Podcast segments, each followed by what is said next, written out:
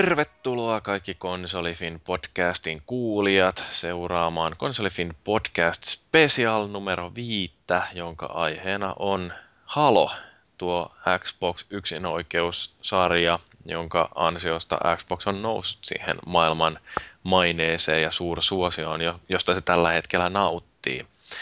Meillä tänään keskustelijoina löytyy neljä heppua, joista kolme on pelannut kaikki Halo-pelit varmasti tuhat kertaa lävitte ainakin. Ja sitten minä, Jyri, joka en ole ensimmäistäkään pelannut melkein loppuun asti. Mutta muut pojat voikin esitellä itteensä ja kertoa vähän, että mitkä teidän suhteet on tähän pelisarjojen yhteen kruunaamattomista kuninkaista. Feelis Leo. Heipä hei. Olen pelannut kaikki halopelit läpi ja niistä ykkösen, kakkosen, kolmosen, Odstin ja Reachin entisen emännän kanssa kooppina. Halo Warsia sitten muiden kavereiden kanssa. Sitten olen lukenut nämä kolme ensimmäistä kirjaa, The Fall of Reach, The Flood ja First Strike. Ja sitten myös Ghost of Onyx, josta pidin, mutta sitten tämä Contact Harvest on aloitin joskus, mutta se jäi kesken. Koska sinä olet rotusyrjiä! Et tykännyt, kun oli mustaihoinen päähahmo. Niin, Kersantimia. Johnson vai mikä sen nimi oli? Johnsonihan se. Et Johnsoni, nimenomaan Joo, Johnson. Et Johnson. tykännyt Johnsonista. Mm. No sitten sieltä löytyy toinen äh, Halo-nisti, Maagisetä. Joo, minkäänlaista suhdetta ei ole saatana koko pelisarjaa, mutta oli pakko tuoda mukaan, kun herrat on muuten ollut kakassa.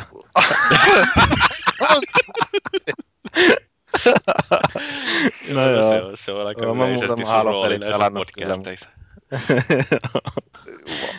mutta ehkä Paavi haluaa avautua sen Lupaa suhteen. hyvää tälle jaksolle. Sori jätkät, mä En mä kyllä tästä teidät. pelisarjasta ole kiinnostunut. Mä, mä voin tuin tännekin. Ihan paska peli. No entäs äh, Halokaastin vetänyt Paavi? No siis, no, ehkä se on, mä voisin nyt paljastaa, että tätä, moni ei sitä tiedä, mutta mähän on oikeasti Master Chief. Okei. Okay. Aa, Mä oon luullut aina, että sä oot Jaffa. No, mä oon molempia. Sä oot niitten äpärä lapsi.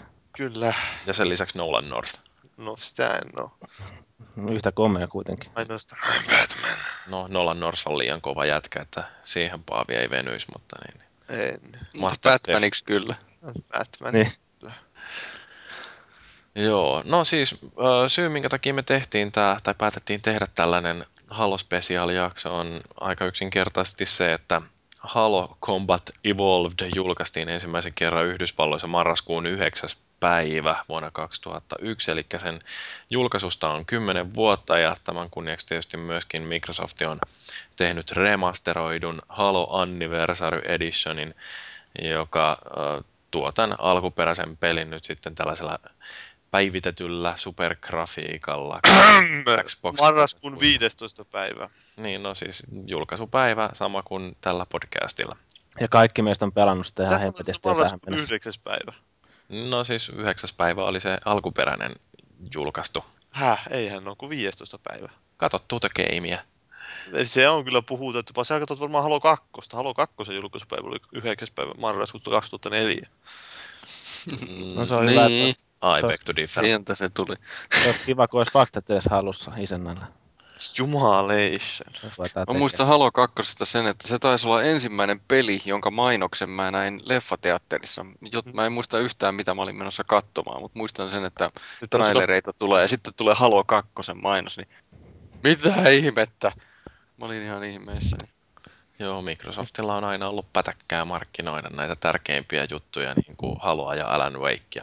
Oliko eeppinen, eeppinen kokemus se mainos? Oli se kyllä, kun varmaan ensimmäinen videopelin mainos, minkä on ikinä nähnyt leffateatterissa, niin jäihän se mieleen. Mä muistan. There are those who said this day Niin. would never come. What are they to say now? Niin, we thought they never find us. We were wrong. Joo. Joo. No, niin. mutta ruvetaan puhumaan tästä pelisarjasta ja sen peleistä. Aloitetaan vaikka tällaisella helpolla kysymyksellä, että mikä tekee Halosta niin ainutlaatuisen? Ihan vapaaseen tahtiin saa aloittaa. Paavi on meidän virallinen haloprofessori. Oli, oli kyllä tyhmä kysymys. Mikä tekee ainutlaatuisen? No, mutta eikö me pitäisi lähteä liikkeelle siitä ihan niin kuin alusta? No, aloita siitä. Siis niin kuin siitä, että kun mikä tämä julkaistiin tämä alkuperäinen Halo silloin, niin miksi se oli silloin niin iso juttu? Miksi se oli niin kova juttu? Niin, Ensimmäisiä kovia räiskintäpelejä, mitä julkaistiin konsoleille. Ja oli niin. tosi hyvin, hyvin toimivia padilla. Niin, no olihan siellä tämä totta kai tämä Golden Eye olemassa sitä ennen, mutta oli tämä kuitenkin ehkä se, joka sillä lailla tiivisti nämä kaikki olennaiset ominaisuudet siihen yhteen pakettiin. Eli oli tämä kontrollit, jotka oli, toimi erinomaisesti padille ja padi, joka ei ollut suunniteltu kolmikätisille ihmisille. Ja niin kuin Nintendo 64 se padi oli suunniteltu tunnetusti kolmikätisille ihmisille. Ja supergrafiikat, mitkä olisi koskaan pyörinyt Pleikkari 2. Nimenomaan. Siis sehän se oli. Mä muistan sen, että mä itse ennen sitä julkaisua niin justiin kävin tyyli jossain pelikaupassa niin pelailemassa vähän Combat Evolvedia. Ja kyllähän se näytti, niin kuin, kun Pleikkari 2 omisti, niin oli pakko käydä siellä vähän kateellisena kattoon sitä. Mulla oli myös vähän sama homma, että mä tuhahtelin sille, sille halulle, ettei toi nyt hyvä peli voi olla, kun tota, niin, itellä on tosiaan Pleikkari 2 eikä ole varaa ostaa Xboxiin. Niin Niin, sama. Jumalauta, ei se voi olla hyvä peli. Mutta niistä vaan kaikki hehkutti. Saatana. No, mutta kertokaa nyt sitten, että kun siihen ensimmäisen kerran törmäs, niin miten se nimenomaan Halo oli nyt se peli, joka onnistui tekemään FPSstä konsolikelpoisen? No kyllähän se nyt pitkälti niihin kontrolleihin liittyy, että se oli, totta kai näissä nykyään räiskintäpeleissä konsolille edelleen on tämä autoaimi, eli siis tähtäyksen avustus, niin siinä se oli tavallaan tehty sen verran hyvin se autoaimi, että se niin ei tuntunut siltä, että se peli tähtäisi sun puolesta, vaan se tuntuisi siltä, että niin sä itse pelaat hyvin. Se oli sillä tavallaan huoma- huomaamattomasti Niin, tehty se. nimenomaan. Ja sitten se oli muutenkin se tähtäys on toteutettu sillä tavalla, että mä en tiedä, oliko se ensimmäisiä räiskintäpelejä konsolilla, jossa oli tämä tähtäimin kiihtyminen, tai se, kun sä liikutat tattia sillä lailla tähdä, tähdäteksi, niin se kiihtyy se näkymä sillä lailla, kun sä mitä niin pitempään sä painat sitä sinne sivulle. Se, siinä on semmoinen hyvin erilainen tuntuma. Sa-. Saattaa hyvinkin olla ensimmäisiä pelejä siinä Niin. suhteessa. No entäs tämä paljon puhuttu rautatähtäinten puuttuminen, niin minkälainen rooli sillä on? No niitähän ei tosiaan silloin ei vielä kauheasti ollut, näitä rautatähtäimet ei ollut vielä silloin muodissa, kun Halo julkaistiin. Että, no kyllähän se siinä on peliä, jos ajattelee, miten nämä rautatähtäimet tekee, niin kyllähän se hidastaa sitä peliä huomattavasti. Että jos sun hahmon pitää ruveta oikeasti tähtäimeen niitä rautatähtäimien kanssa, niin sen pitää myös pysähtyä siihen hetkeksi aikaa seisoon paikoille ja ampua sitä toista vihollista. No ei, ei sentään kumminkaan ihan, ihan tarvinnut tehdä Resi- Resident Evil 4 tyyliin, että se No ei, mutta siis kuitenkin, siihen. Kyllä se selvästi, että jos sä Halossa esimerkiksi, ja Halossa on ollut se vähän Quake-maisen tyyliin tärkeää se nimenomaan, että sä hypit ja liikut samalla kun sä taistelet. Ja räiskit ja käyt lyömässä sit vastustajasi jollain aseen niin, kärjellä. ja- niin, no semmoista vähän, että se on semmoista liikkuvampaa kuin esimerkiksi jostain Battlefieldissa tai sitten tässä... Mm.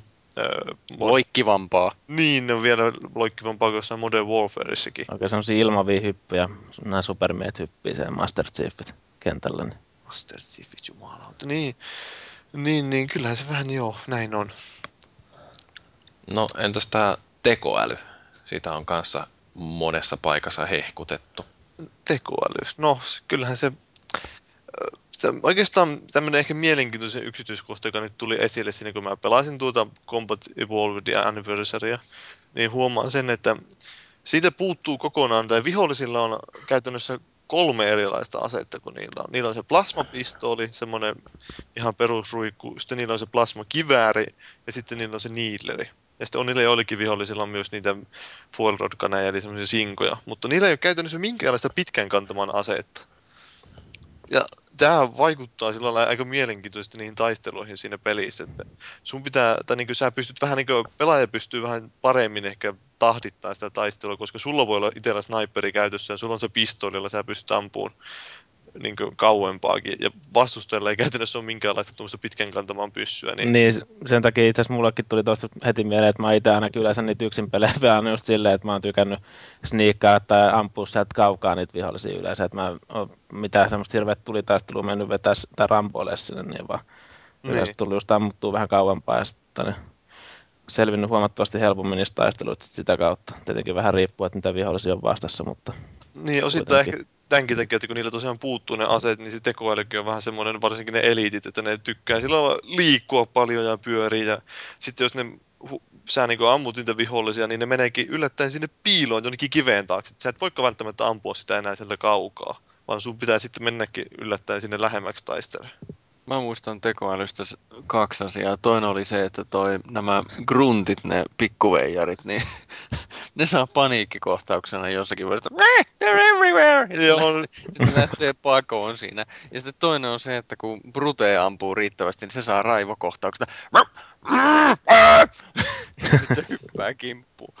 Joo, no Brute on justiin Halo 2 ja Halo 3 ja Reach on, mutta tuossa ekaassa Halossa, niin siinä on nämä eliitit, niin nimenomaan niillähän on se rooli siinä taistelukentällä, että kun sä tapaat eliitin, ne, ne on niin semmoisia johtajia, niin silloin ne gruntit just hätääntyy, se saattaa huultaa, että se tappoi eliitin, sitten ne lähtee juokseen karkuun. Ja no kyllä tosiaan sellaisia hassun näköisiä veijareita, tulee ekana mieleen joku puutarhatonttu tai joku vastaava siitä, niin Joo, juoksentelee monet, siellä niin hiippalakki päässä.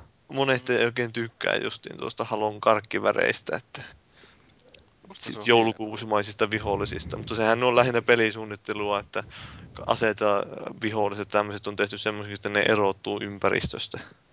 Mm. Joo, ne mun mielestä itse, tai ainakin mun mielestä ollut aina just ne, nämä kentät sun muut ja just nämä viholliset sun muut silleen, silleen sopiva erilaisia niin kuin silleen piristävän näköisiä, kun vertaa tuohon johonkin muuhun räiskintämassaan. itse mä oon kyllä tykännyt siitä, vaikka kaikki kaverit ei välttämättä siitä ulkona tykkääkään.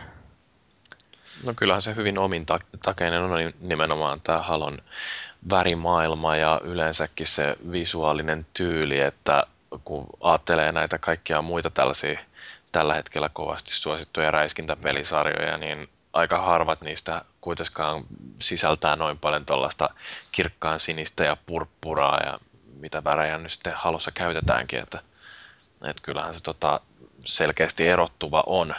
Mutta mutta mä en tiedä, pitääkö se paikkansa, että onko tämä, oliko tämä vain vitsi vai oliko tämä fakta, mutta muistaakseni Frankie sanoi, tämä Frankie O'Connor, että yksi näistä Halo 4 suunnitteluperiaatteista oli se, että siinä ei saa olla yhtään tätä Covenantin violetin kautta purppuran väristä. Ai Sitten, sitä ei saa olla ollenkaan siinä. Palastiko se ollenkaan, että mikä siinä oli? No en mä tiedä, kai ne haluaa Taustalla. vähän tehdä pesäeroa siihen kunhan ne tekisi siitä mitään täysin Modern Warfarea. Haluaa tehdä realistisemman ja synkän halon Niin, Dark and Gritty ja niin pois, Dark mm. and Edgy. No, ruskeata ja harmaata. Niin justiin, toivottavasti eivät tee Gears of War 1 värimaailmaa, joka oli harmaa, musta ja ruskea. Niin, vielä se vähän niin musta pahin mahdollinen. No, mitäs nämä kartat siinä yksin pelissä? Siinähän on paljon sellaisia kenttiä, joissa pääsee liikkumaan aika vapaastikin, lentelemään jollain Bansheella ja tekemään tuhojansa hyvinkin pitkän matkan päästä. Niin, no kartathan siinä on nykyään räiskintäpöydällä ehkä vähän harvinaisia siinä mielessä. Niissä on semmoista tyhjää tilaa, jota ei välttämättä käytetä kauheasti. Ja no, toisaalta ne on myös semmoisia avoimen muoto, avoimia ne kentät. Niin, joka mahdollistaisi tosiaan niitä erilaisia pelityylejäkin. Että niin, esimerkiksi tämä kakkoskenttä just on semmoinen, että sä saat vähän jär- valita, että missä järjestyksessä etenet ja kolmas kenttä on vähän samanlainen ja neloskenttä on sitten vähän putkimaisempi, mutta se taas kuudes kenttä on taas semmoinen, että se menee siellä sisätiloissa enimmäkseen, tämä library. Mm. Mutta sehän on, alun perin niillä oli kauheat suunnitelmat sille kentälle, että siitä tulee semmoinen eeppinen ja hieno ja supermahtava kenttä, mutta kun niillä loppuu aika kesken, niin se jäi, jäi vähän kesken. Ja kaikkihan rakastunut sitä library-kenttää. Joo, kaikki. kyllä, kyllä, mutta siinä on se justiin, että kun siellä on kauheasti sitä tyhjää tilaa, niin sen takia se osittain tuntuu sekaavalta.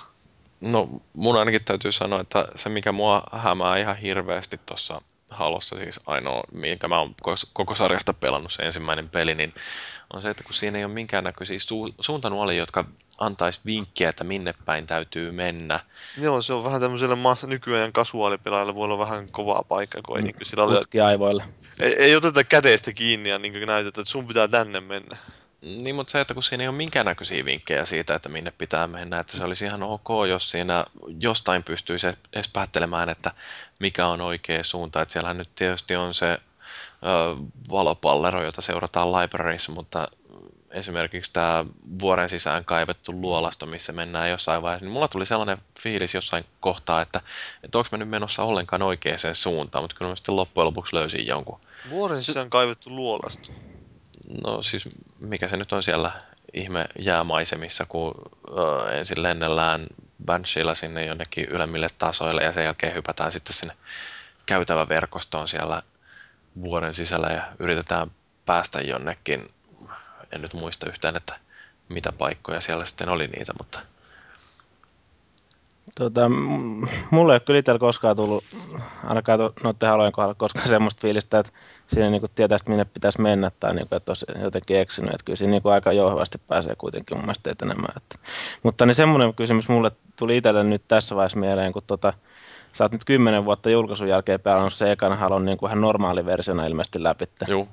Niin minkälaiset fiilikset sulle, niin kuin, tai sulle jäi päällimmäisenä mieleen siitä? No siis mä oon hirveän yllättynyt siitä, miten modernilta se pelimekaniikka ja ohjaus tuntuu, mutta toisaalta sen ei pitäisi olla mitenkään hirveän yllättävää, koska kyseessähän on kuitenkin peli, jonka pohjalle melkein kaikki konsoli FPS on sen jälkeen rakennettu. Että kaikki käyttää suunnilleen samanlaista kontrollimäppäystä ja sit, no, se mitä Halo tekee tosi hyvä, hyvin, niin varsinkin sillä rynnäkkökiväärillä ampuminen niin tuntuu tosi hyvältä. Et se, ähm, se vaan jotenkin on onnistuttu ensimmäisellä yrittämällä tekemään oikein. Et kyllähän siellä joitain vanhentuneita juttuja on, että esimerkiksi nämä äh, health packit, joita tarvitaan, että saa regeneroitua terveyttä, niin se on sellainen, mitä nykyään ei kauhean paljon peleissä näe. Ja sitten just toi, että siinä ei ihan hirveästi pidetä kädestä, että jossain kohtaa, no joissain kohdissahan siinä näytetään, että tässä on nyt tässä checkpointti, mitä kohti täytyy päästä liikkumaan, mutta um, aika paljon siellä on sellaista, että se ruutu on tyhjennetty kaikesta turhasta sälästä. Joo, sä sanoit tuossa, puhuit tuosta healthpackeista, niin si- sehän on mielenkiintoista sinänsä. Tämä Halo 2. ne otti nämä healthpackit pois ja ne oli Halo 3. niitä ei ollut, mutta sitten taas ODST ja Reachissä ne toi ne takaisin. Mutta No, se, mitä? Odstissa se, li- Odstissa se liittyi siihen tarinaan, kun siinä ei pelattu Spartaneilla. Mikä se perustelu oli se, että sinne oli Reachissä uudestaan? No, nehän oli erilaisia Spartaneita. Ne oli Spartan 3 ja Master Chief Spartan 2. Joo, okei, okay, se oli semmoinen. Joo, Ke- no, kehittyneempi Spartani käyttää health packia. no, niin, tai ei ne ole kehittyneempiä ne kolmoset. Kolmoset tuli itse asiassa rupuusempia kuin ne kakkoset. Niin, oli mutta se kak- olla, eikö se ollut, Joo, no kakkoset, tää- kakkoset tää- oli niiden ensimmäinen erä, kunnon tuotantoerä, ja sitten kolmoset oli semmoinen massatuotantoon suunniteltu. eikös tämä Ghosts of Onyx-kirjan Kurtti justiinsa kouluttanut niitä kolmannen satsin? Joo, just näin. Justiinsa, muistin oikein. Kyllä, kyllä. Nyt sanon väliin, kun pääsin vihdoin viime- ääneen. Eli mua ärsytti Halo ykkösessä ihan suunnattomasti justiinsa se, että kun sinne jää välillä harhailemaan niihin kenttiin, että mihinkä pitää mennä. Ja pointtina oli se, että siinä on tiivis tulitaistelu, mennään eteenpäin, hyvä fiilis, tiivis tulitaistelu, mennään eteenpäin. Sitten yhtäkkiä jäädäänkin varttitunniksi pyörittämään ympäri, että mihinkään tässä pitäisi mennä, niin se, se pelin rytmitys meni vähän rikki. Mä muistan sen. Joo, ja sitten siinä on välillä sellaisia kohtia, joissa rupeaa tuskastumaan, että eikö tämä räiskintä nyt voisi loppua. Muun muassa se library. Niin, no itse asiassa tuli mieleen, sitten kun pelannut sitä, pelasin nyt pelin taas pitkästä aikaa läpi, niin tämmöisiä ehkä vanhentunutta suunnittelua, että siinä on näitä tämmöisiä, englanniksi käytetään termiä kuin monster closet, eli hirviökaappeja. Eli semmoista, että sulla on joku, sä oot siellä yhdessä tilassa tai huoneessa, ja sitten sinne tulee puskea jostain ovista, ne ovet aukeaa sillä satunnaisesti, ja sieltä tulee niin vihollisia niistä ovista, ne sillä lailla vähän niin kuin aalloissa, jossain hordeissa tai vastaavassa. Siinä on semmoisia kohtauksia yllättävän paljon sitä peliä vähän niin pitkitetään sillä tavalla, että sä menet sinne yhteen tilaan ja sitten sun viskataan sun päälle siinä vihollisia jonkun aikaa. Sitten vähän matkaa eteen, että sitten vähän ajan päästä tulee uusi semmoinen huone. Varsinkin tämä kenttä, kun ollaan siellä avaruusaluksen sisällä, siellä Truth and Reconciliationissa, niin siinä huomaa, että on tämmöistä vähän kuollutta suunnittelua, että kun nykyään nimenomaan räiskintäpeleissä se meininki on sitä, että koko ajan pitää mennä eteenpäin. Tai muuten tulee loputtomasti vihollisia päällä. Niin, Täytyy aina mennä jonkun tietyn pisteen ylitte kodessakin, niin loppuu vihollisten tuleminen. joo. Se on hienoa suunnittelua. Se on hienoa. Ei niin se enää itse asiassa taida tulla. siitä. Niin. No okei, sitten Fellu, sä mainitsit tuosta kooppimuodosta, että oot pelannut ne kaikki räiskintäosat justiin kuuppina, niin mm, mites tää? Onko se ollut tyypillistä, että näitä FPSiä voi pelata yhteistyössä kaverin kanssa vai onko se jotain, mitä Halo teki ensimmäisenä? Mun muistaakseni se oli nimenomaan Halo, joka sen teki. Ja, ja no, niin minä en ole pelannut yhtään ainutta Haloa yksin, vaan mä oon aina pelannut sen kaverin kanssa. Et mun mielestä voisi sanoa tätä taustaa vasten, että yksi Halon määrittävä piirre on nimenomaan tämä yhteisöllisyys. Joko pelataan kaverin kanssa tai kolmen kaverin kanssa sitä kampanjaa tai sitten se monin peli. No entäs Paavi, onko sä tehnyt vertailevaa tutkimusta, että miten hyvin Halo toimii kooppina versus yksin pelinä? No Halo ykkösessä nyt, kyllä siinä joissakin kohtauksissa huomaa, että siitä on iloa nimenomaan, että sä pelaat kahdella pelaajalla. Kun Halo 1 mun mielestä se ei kauheasti vaikuta siihen, että miten viholliset toimii tämä, että pelaatko sä kooppina vai pelaatko sä yksin. Mutta esimerkiksi Reachissä se on tehty se vaikeustaso sillä tavalla, että sä pelaat sitä yksin, tai siis pelaat kooppina, niin ne viholliset niin tulee kestävimmiksi aina kuin pelaajamäärän kasvaessa. Tuleeko siinä enemmän vihollisia sitten vielä vai? Ei, sitä? vaan siinä tulee vain, ne oh. vain viho, tavalliset viholliset vain tulee kestävämmiksi. Se on vähän tämmöistä keinotekoista vaikeuttamista. No mutta noin muuten, niin oliko siinä jopa niin, että pelaajamäärät on kasvanut myöhemmissä osissa? On, siis ykkösessä oli vain y- yksi tai kaksi pelaajaa ja sitten kakkosessa oli yksi tai kaksi pelaajaa ja kolmosessa tuli tämä neljän pelaajan kooppi. niin, se... se tuli vasta siinä. Niin. Joo. Mulla jotenkin itsellä sellainen hatara muistikuva, kun ei tosiaan noita ykköstä kakkosta tullut pitkään aikaa pelattu, niin muistelin, että siinä olisi ollut neljä pelaajaa kaikessa, mutta ei näköjään sitten vielä ollutkaan. Ei, sitäkin on mielenkiintoinen, miten se käsittelee sitä, kun pelaa kooppina, niin sehän periaatteessa pelaaja, joka kuolee, niin se respaa sinne kentälle vähän niin kuin jossain monin pelissä, kilpailussa monin pelissä. Mutta sitten Halo 2 sanoi toi, tämän legendary vaikeustasolla, että jos sä koopissa kuolee, niin sitten se menee heti automaattisesti checkpointtiin, vaikka toinen pelaaja on edelleen elossa.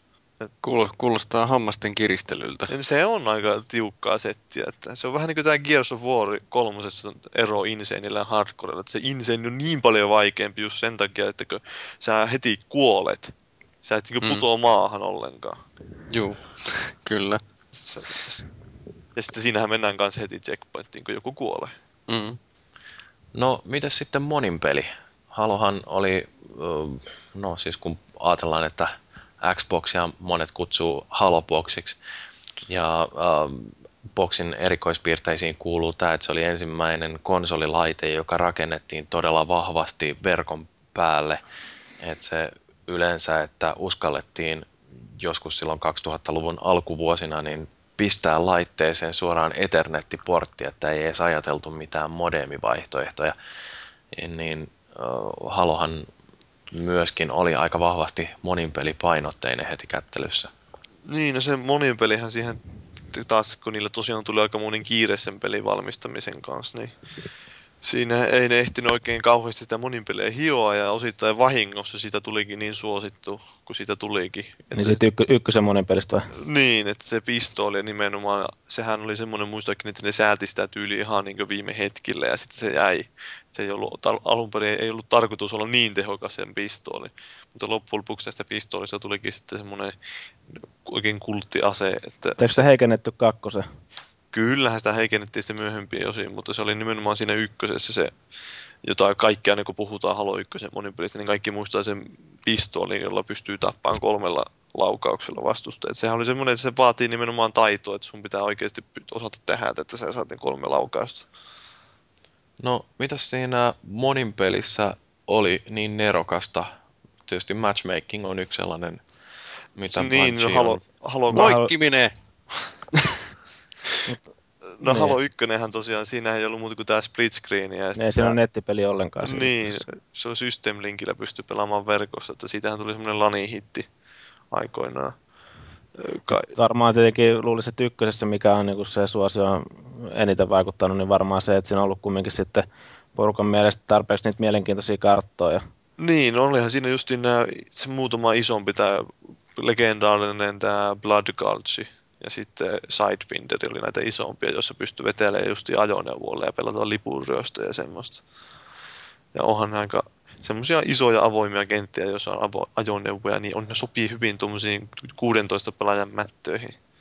Ja kyllähän siinä semmoinen pieni alakulttuuri kehittyi silloin, kun oli tämä alkuperäisellä Xboxilla, niin kuin Xbox Live tuli, niin oli paljon käytössä tämä XP Connect ja muut tämmöiset tunnelointisoftat, joilla sä pystyt niin PCn kautta kierrättämään sen ottaakin yhteyden niin netin kautta kavereihin, että ei tarvinnut olla lähiverkossa. Se ei, tosiaan kun niitä ei ollut suunniteltu niin netissä pelattavaksi, niin nettikoodi tai verkkokoodi oli aika heikko niissä, niin se lakasi aika pahasti. Mutta silti oli hauskaa. Niin.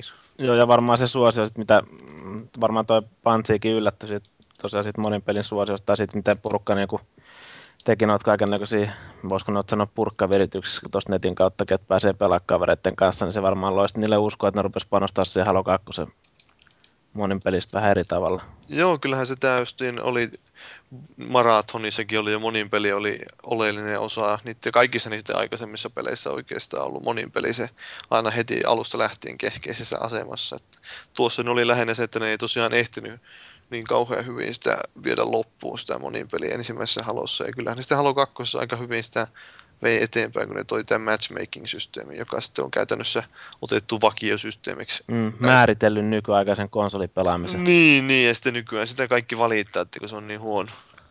Että syyttäkää Bungieta. Niin, että PCL on kaikki paremmin.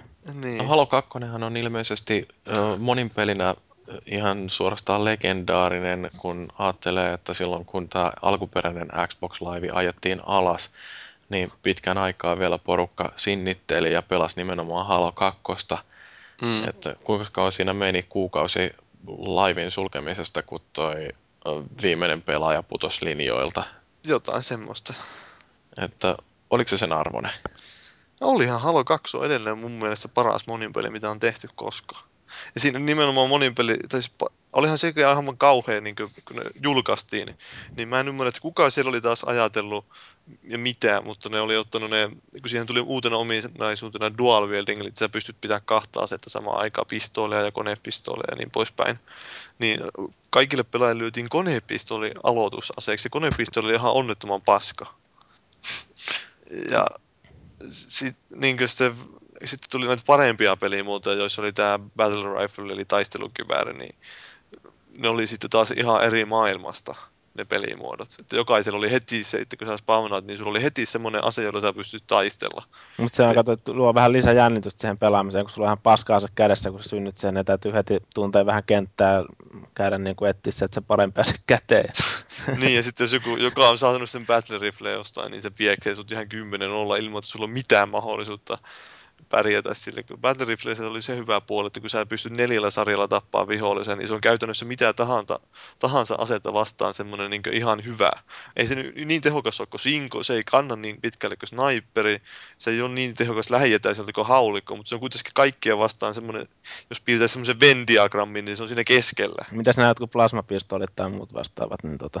Niin, no se oli ihan hauska juttu Halo 2, se nuubikompeli, homokompeli, mitä nimiä siinä olikaan, että otetaan plasmapistooli ja lämmitetään, eli siis kerätään siihen se plasma, semmoinen iso paakki, ja se hakeutui niin pirun hyvin se paakki vihollisiin, ja kun se vie kertalaakista suojat pois, niin se, semmoinen komposito tosiaan tuli, että ammuttiin sillä plasmapistolla suojat pois kertalaakista, ja sitten vettiin heti nopeasti battle rifle taskusta ja ammuttiin päähän vai yksi hari se oli meno sitten. Joo, se oli vähän tämmöinen ikävämpiä puolella ja Halo 2 monin peli, se oli nämä Mä en itse koskaan ikinä näihin pahemmin perehtynyt, mutta siinä oli näitä erilaisia näppäinkompoja, joilla pystyi tekemään kaikkea ihan niin hämäriä juttuja. Tai silloin, että oliko se BXB, eli siis sä lyöt, painat latausta ja lyöt, niin sä pystyt lyömään niin kahdesti käytännössä ihan peräkkäin silloin salaman nopeasti. Se oli tämmöinen niin kuin klitsi tavallaan, mm. että se ei ollut niin kuin tarkoitettu ominaisuus. Ei ollut tarkoitettu kombo. No ei ollut tarkoitettu kombo. Että tämmöisiä sitten taitavat pelaajat se hyödyksi aina etsivä, etsivä löytää tai semmoinen, joka pelaa enemmän, niin aina löytää, löytää kaiken näköisiä klitsejä yleensä noista peleistä. No, oliko toi nyt sitten vielä sellaista aikaa, että patcheja ei peleihin kauhean helposti tullut, että totta kai ne ei viittitty sitten korjata, koska se olisi tarkoittanut, että täytyy julkaista jonkinnäköinen korjauspäivitys.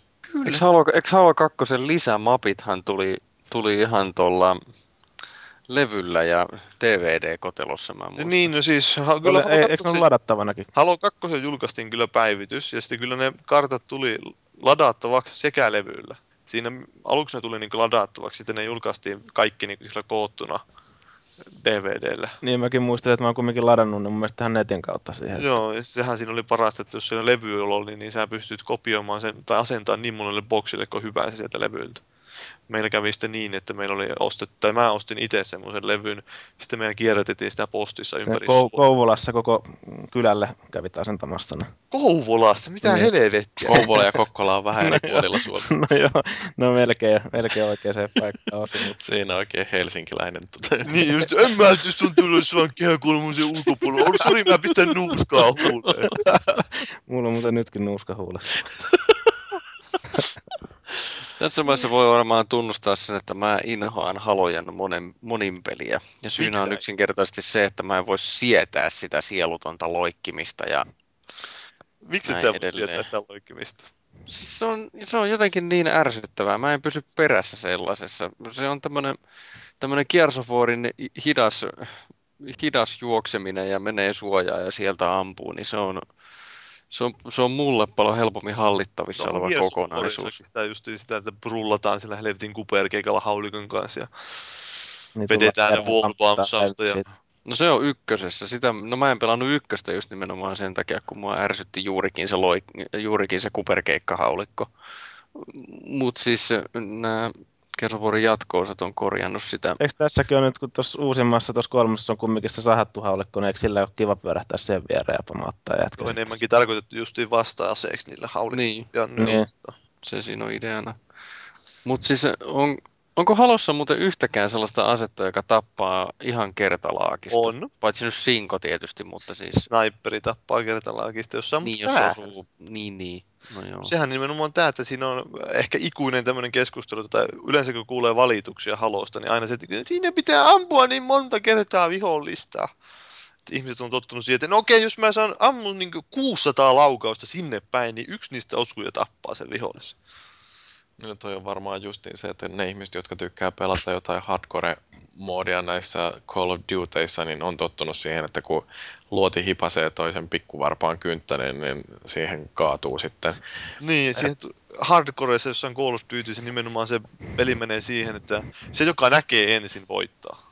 Hmm. Näitä halossa täytyy vähän pystyä pitämään tähtäintä kohdalla samaan Niin, aikaan, kun Niin, ja päästään burstia. vähän muutenkin sitä, että Siinä- mitä asetta kannattaa käyttää siinä Mulla on tilanteessa. vaikka kuinka monta kertaa halossa käynyt sillä, että mut yllätetään siellä takapäin rajusti ja sitten niin mä huomaankin, että hittolainen, että kun mä, jos mä osaan sen kentän ulkoa, että okei mä heitän granaatin tuosta, että se kimpoakin nyt tähän mun jalkoihin ja mä juoksen kulman taakse, niin se vihollinen tulee mun perässä ja juoksee siihen granaatista, mä käyn ympäri ja ammun sitä päähän, niin tuommoisia niin hienoja tilanteita, jotka ei olisi käytännössä mahdollisia ollenkaan missään muissa jossain Call of Dutyssä. No mutta toi on varmaan just sitä, että eri pelit vaatii erilaisia taktiikoita ja kyllähän esimerkiksi tuossa Unchartedin monin pelissä on valitettu siitä, että kun täytyy tyhjentää lipas vastustajaa, niin okei, se vaan tarkoittaa sitä, että sun täytyy osua useamman kerran vastustajan ja Uh, ei se välttämättä tee pelistä yhtään parempaa, että siinä kuolee siihen ensimmäiseen luotiin. Niin, no, realististahan olisi totta kai se, että jos sä ammut vihollista mahaa, niin se menee toimintakyvyttömäksi käytännössä heti. Mutta siinä halutaan nimenomaan jossain Unchartedissakin, että, jos sä, että vaaditaan useampia osuminen, korostetaan sitä toisaalta niiden pääosumien merkitystä, eli sitä taitavan tähtäämisen merkitystä. Mm. Sille tulee lisää painoarvoa. Ja tietysti Unchartedissa on se ongelma, että kun ne näyttää, että ne jätkät on semmoisia hihattomissa teepaidossa pyöriviä piraatteja tai mitä onkaan, niin että ne ei oikein uskottavalta näy, kun sä amput semmoista AKlla vähän niin kuin mahaa, mm. että se ei mihinkään sitä värähäkkää. Lippaalinen vielä mennä. Niin. No siinä pelissä nyt on jotain muutakin vähän uskomatonta, että hypätään jostain 10 metrin korkeudesta ja jatketaan juoksua, niin ei sekään nyt välttämättä ole ehkä sellainen, mitä voi realismin tiukimman määrittelyn mukaiseksi kutsua, mutta, mutta tota, se on eri peli. Meillä oli tämä Halo-käsittelyssä, niin tota, ä, mitä onko sitä monin pelistä vielä jotain muuta ylisanoja sanottavana muilla kuin Fellulla? No siis Halo 2, sen takia se on mun mielestä nimenomaan paras monin peli, mitä melkein on tehty. Että se on nimenomaan näiden karttojen ansiosta. Että siinä oli niin älyttömän hyvät kentät. Ne onnistui niin täydellisesti suunnittelemaan siihen monin peliin ne kentät. Eikö niitä ollut, niin kuin tuossa, oliko tuossa kolmosessakin jotain samoja karttoja? Joo, kyllä niitä tuotiin jälkikäteen ja sitten ne meni muuttaa niitä kenttiä ja kaikkia vituutti. Mikä se, se vähän semmoinen öljynporauslautan näköinen kenttä. Blackout. Se joku, blä, justiinsa Blackout. Se on, mäkin muistan sen. Siinä oli paljon korkeuseroja ja oikein paljon sai loikkia sieltä ylhäältä Joo. alas ja ampua toista Pääsit- päähän. Ja Pääsit nautiskelemaan, pääsee dippaamaan sen toista päästä, kun se on kuollut. Ja... Niin, e, joo, nimenomaan tämä Tiipä. tiipäkkäys. Tiipäkkäys, joo. Mä en ole koskaan kyllä itse niin sillä lailla harrastanut mitään tuommoista Ethän tietenkään. tiipäkkäämistä tai mitään vastaavaa. Mä en ole ymmärtänyt sitä, että se on mulle se lapsellista ja naurettavaa. Vähän niin kuin yleensäkin tämmöinen egoilu siinä, että sä rupeat, että vittu se paskoi, mä oon paras, Woo! Fucking noobs. Niin just, en mä tuommoista ole ikinä oikein käsittänyt. Kyllä mä sen tiedän, että se on semmoista psyykkistä sodankäyntiä, mutta jos mä nyt vain menen pelailemaan jonnekin nettiin, niin ei mun tarvitse semmoista harrastaa.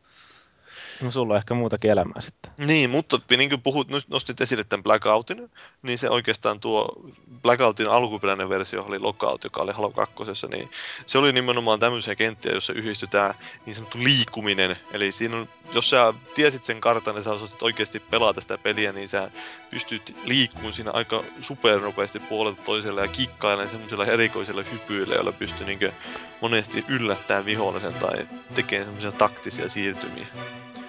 Okei, no me ollaan nyt puhuttu hiukan Halon ainutlaatuisuudesta ja seuraavaksi siirrytään puhuun Halon tarinasta, mutta sitä ennen pidetään hetken tauko.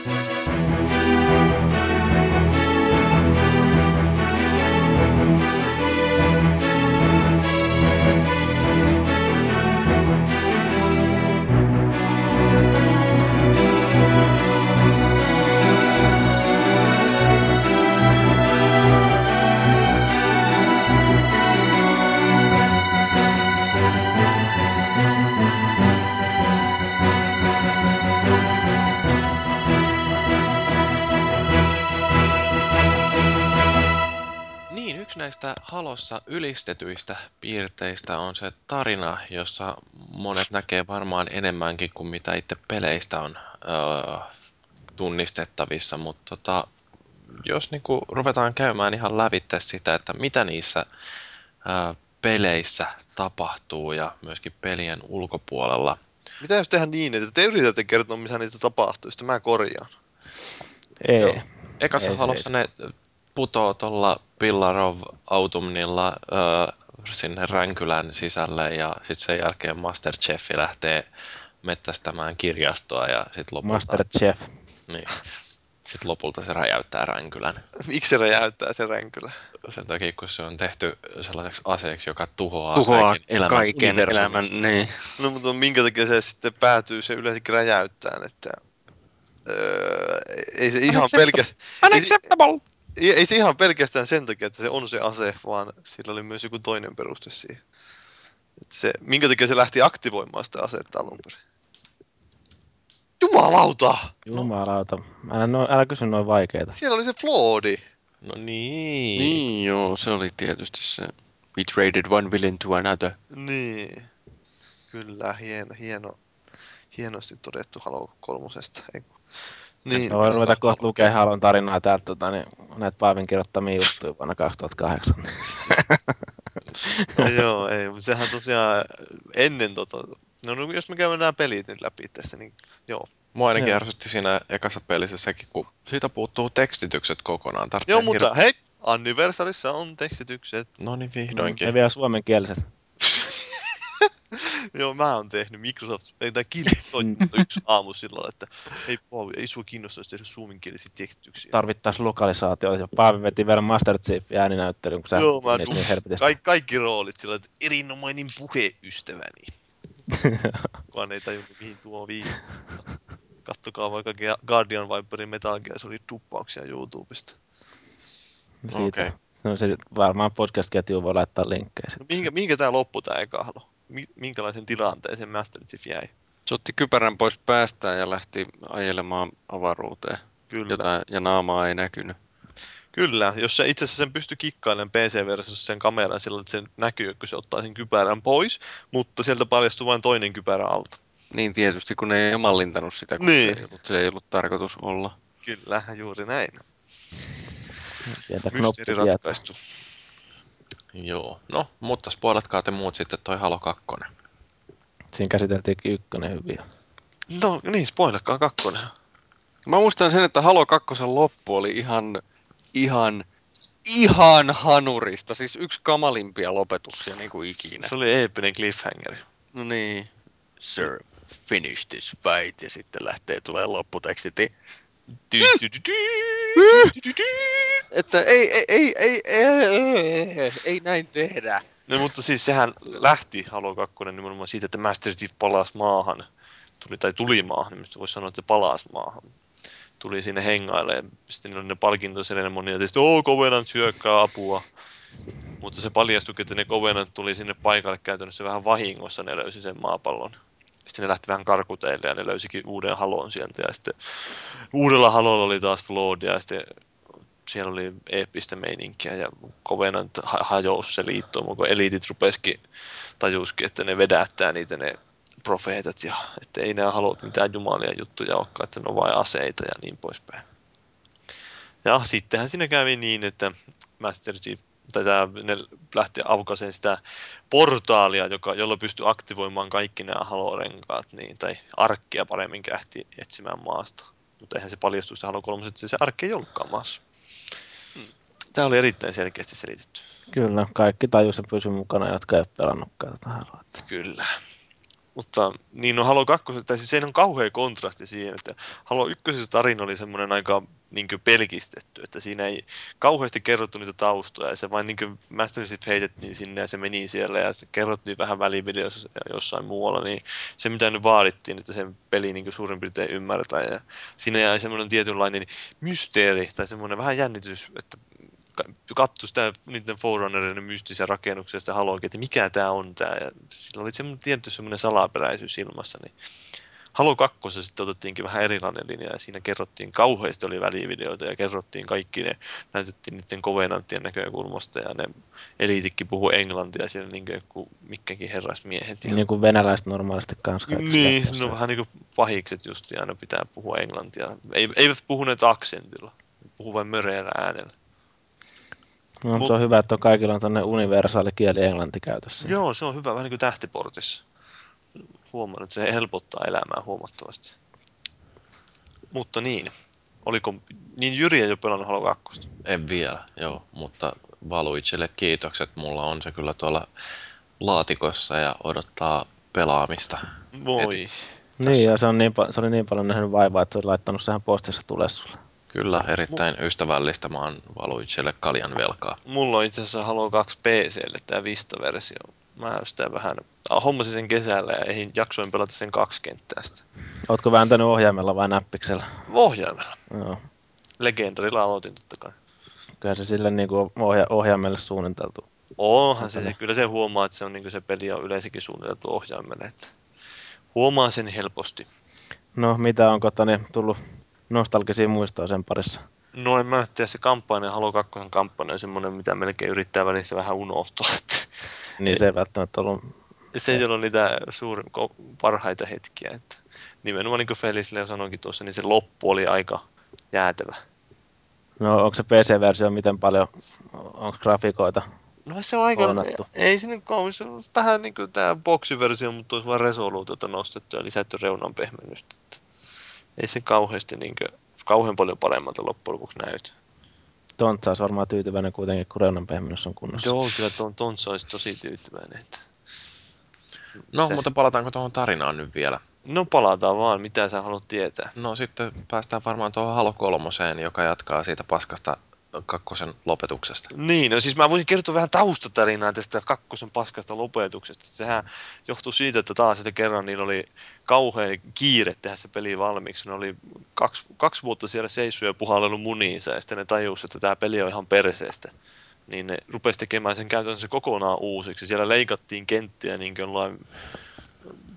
Niin, leikattiin kenttiä aika tiuhaan tahtiin ja sieltä jäi sitten lopusta käytännössä taisi jäädä kolme kenttää pois. Ja alun perin sen Ha- Halo 2 piti päättyä nimenomaan siihen, kun Master Chief tulee sinne maahan ja se menee semmoiselle portaalille, joka onkin sitten Halo 3 siirtynyt, että se menee siinä Halo 3 vasta, Halo 3 vasta sinne maahan takaisin ja menee avaamaan sellaisen portaalin, tai ei se avaa, mutta menee, näkeekö se aukenee se portaali siellä maassa. Niin se olisi alun perin siihen pitänyt tulla se cliffhanger loppu. Et en mä ei, se- ei se olisi kauheasti parempi ollut se cliffhanger loppu, se olisi joka tapauksessa Halo 2 tullut. Ja tota, niin, eikö tuossa Halo 3 periaatteessa, jos, puhuu, jos me nyt puhutaan näiden pelejä lopusta, niin eikö siinäkin jää periaatteessa vähän auki se? Joo, no, kerrot, siinä no sitten. siis se on Halo 3, on se alkaa tosiaan sitten kun Master Chief palaa taas maahan ja sitten se menee sinne Afrikassa seilaa menemään savannilla ratsastaa hevosilla ja virtakuonoilla ja niin poispäin. Ja Keihästelee menemään siellä. Virtakuonoilla. kyllä, virtakuonoilla. Ei virtahevoilla eikä Sarvikuonoilla. sarvikuonoilla, vaan Virtakuonoilla. On Halo-maailman oma kyllä. Hei, mikäs tämän, tämän, tämän mahtavan niskassa olevan tekoäly, tekoälyn, jolla on erittäin seksikäs pylly, eli Cortanan, tämä syvin olemus on mielestänne? M- mun mielestä se on, rooli on siinä lähinnä se, että kun Master Chief menee yksinänsä, niin se on sitten se, joka, joka luo dialogia siihen, kun se Nimenomaan, se on sille semmoinen- tekoälylle. toisaalta se antaa vähän niin opastusta pelaajalle ja toisaalta se niin expositioni, expositionia, eli siis niin selittää vähän mitä siellä pelimaailmassa tapahtuu ja selittää jostain, että hei tämä luola ei ole luonnollinen muodostuma. Eli sehän sanoo siinä Halo 1, just niin kun ne menee semmoiseen metalliseen putkeen, että hei, this cave is not a natural formation. Se on sellainen nal- nalkuttava apukuski sinne. Niin, mutta se on jännä, kun siinä välissä tosiaan se lähtee pois kyydistä se korttaa, niin kyllä se huomaa, että se on vähän erilaista se meno. Mutta sehän on, siis jos tarinallisesti lähdetään katsomaan, niin sehän oli, kloonattiin käytännössä tämä yhden naistohtorin aivot, joiden pohjalta sitten se tehtiin tämä korttaan. Toivottavasti, kloonasi, toivottavasti kloonasivat Kropankin saman tien. Joo, no sähän, jos sä oot Reachin pelannut, niin sä oot nähnyt, että se näyttää se nainen, josta se kloonattiin. Niin olikin, mutta sillä on valkoinen takki päällä muistaakseni. Niin, Niin, no. Ei ollut mitään tiukkoa trikoita päällä, mistä olisi voinut Mm. katsella, että onko se hyvin muodostunut vartalo vai. Kyllä. Se voi Sitten ajatella. myöhemmin siitä tuli GLaDOS. Kyllä, juuri näin siinä kävi. Joo, Mutta. Öö, siinähän vihjailtiin aika paljon just Halo 2 ja Halo 3 sitä, kun niillä Bungien aikaisemmissa peleissä maratoneissa keskeisessä roolissa oli just nämä tekoälyt ja se, että kuinka tekoälyistä tulee hulluja ja niin poispäin. Niin maratonissa se justiin oli keskeinen kysymys oli, että mikä on koneen osa tai mi- minkälainen rooli niin koneella on maailmassa ja niin poispäin. Ja se, semmoisia eksisten- eks- eksistentaalisia kysymyksiä jopa kysyttiin siinä, niin siinä vähän vihjailtiin Halo 2 ja Halo 3, että tulisi kans tämmöistä samanlaista, mutta sitä ei koskaan sitten oikeastaan tullutkaan. Että se Halo-maailmassa nämä tekoälyllä on semmoinen juttu, että ne kloonataan, siellä oli just niin käytännössä ihmisten aivoista, ja niillä on käytännössä seitsemän vuoden elinikä. Ne tulee niin kuin, kun ne, saa, kun ne elää, niin ne koko ajan niin kerää lisää tietoa. Sitten tavallaan se tieto sillä lailla ylikuormittaa ne tekoälyt ja niistä tulee hulluja ja ne sekoaa sillä, niin loppuu kapasiteetti kesken. Ja sitä vähän vihjailtiin, että siellä Cortanalle kävi sillä tavalla, kun se oli siellä tämän Halon siellä tietokoneessa sisällä, että se olisi sieltä kerännyt niin paljon informaatiota, että se olisi vähän mennyt vinksiin bonksiin, mutta sitä ei koskaan ei sitten nähtykään. Se oli vähän sellainen pettymys siinä mielessä. Mutta niin, Kyllä. Halo, Halo kolmosessa on siis tosiaan, kun se Master Chief tulee sinne, sitten ne avaa sen portaalin, tai kovennat ja tulee ja avaa sen portaalin, niin sitten paljastuu, että se portaali vie tosiaan sinne arkkiin, ja siinä välissä Floodikin tulee vielä maahan vierailulle, että ne menee sinne arkkiin, ja siellä arkissa, arkissa tosiaan pystyy käynnistämään ne kaikki haloaseet, joka alun on, niitä haloja tehtiin 12 kappaletta, mutta seitsemän jäi jäljelle ja seitsemän niitä ripoteltiin ympäri galaksia ja Master Chief tuhosi Halo ykkösessä yhden niistä. Ja niitä oli enää kuusi jäljellä, mutta kuitenkin niillä kuudella pystyisi käytännössä tappamaan kaiken elämän galaksista tässä linnunradasta edelleen. Ja niiden kaikkien samanaikainen käynnistäminen onnistui, kun ne meni semmoisen valmiustilaan, niin enää sieltä arkista, jonne ne nyt suuntasi Halo kolmosessa. Ja sieltä arkistahan ne taistelivat ja kävivät tappamassa tämän, Floodi tuli sinne kanssa sinne arkkiin Se perässä. Floodikenttä oli kanssa aika kiva, eikö se ollut? Joo, se oli tämä kaikkien fanien suosikki, tämä Cortana. Muistaako Markus sitä? Mä, muist, Mm. mä muistan kyllä sen kentän, että se oli aika vittumainen. Se näytti siis semmoinen ruskehtava kenttä, jos semmoinen Joo. putkissa. Voi melkein verrata siihen jollain tavalla siihen libraryin. Niin, Eikö se, ollut se, eikö se ollut se kenttä, missä oli semmosia, ne alueet oli erotettu toisistaan semmoisella, mi, mitä pilailtiin Duke Nukemissakin, Gucci Goo, eli se semmoinen peräreijän näköinen rööri, joka no aukesi vähän joo. Just se. Voi No. herra jästä, joo kyllä mä sen muistan. Se oli Joo. ihan hanurista. Joo, se on aika sekaava kenttä. Se, se ei ole niin millään tavalla avoin tai mitään, mutta silti se onnistuu olemaan sekaava. On mielenkiintoinen. Joo, mä loppupeleissä vaan itsekin päätin mennä sen sil- silleen, että mulla mennäs palaa silloin hermot, kun mä pääsin sitä, niin mä juoksin sitä eteenpäin niin kuin räiskin mennä sen, mikä kerkesin silleen, niin kuin, että pääs pääsemään mahdollisimman nopeasti ohitte siitä. Että. Joo, se oli vähän semmoinen tuumus tullut antikliimaksi pelille, että se oli tokaa vikaa kenttän koko pelissä. Pistetään tuommoinen. Mutta tosiaan kun se Cortana jäi siinä Halo 2 lopussa sinne Floodin kaveriksi, niin sitten se käytiin pelahtamassa Halo 3 lopussa sieltä Floodin kynsistä ja I thought I shoot my way out. niin, try changing things up a little bit, tai mitä sinne sanokaan, shaking things up. Mutta tosiaan Master Chief ja Cortana yhtyivät jälleen, niin, ja niin, äh, sitten he lähtivät viimeistä kertaa. Tällä kertaa hauska, hauskasti tällainen kuljettiin tämmöinen ympyrä sulkeutuu, kun ensimmäisessä halossa ja Halo 2 tehtävän oli estää sitä, että ei saada käynnistettyä näitä halorenkaita, niin Halo 3 lopussa niin koko homma kiteytyy, siihen, että niiden pitää käynnistää tämmöinen halorengas, että ne saa tapettua sen Floodin sieltä arkista. Asiat menikin yllättäen mullin malliin. Kyllä. Menikö se kovenantti sitten vähän niin kuin pois vi- viralta siinä vaiheessa, kun tämä, että I am truth, the voice of the covenant. Joo, eli you must be silenced. Ja... Kyllä. You are food, nothing more. Niin, ne tosiaan tämä Covenanttihan johti sitä muukalaisliittomaa, johti nämä profeetat, joista se yksi, tai viimeinen tapettiin siellä sitten Halo kolmosen lopussa, ja käytännössä siinä se hajosi se liittoma lopullisesti. Nämä eliitit oli aikaisemmin siitä jo irtautunut.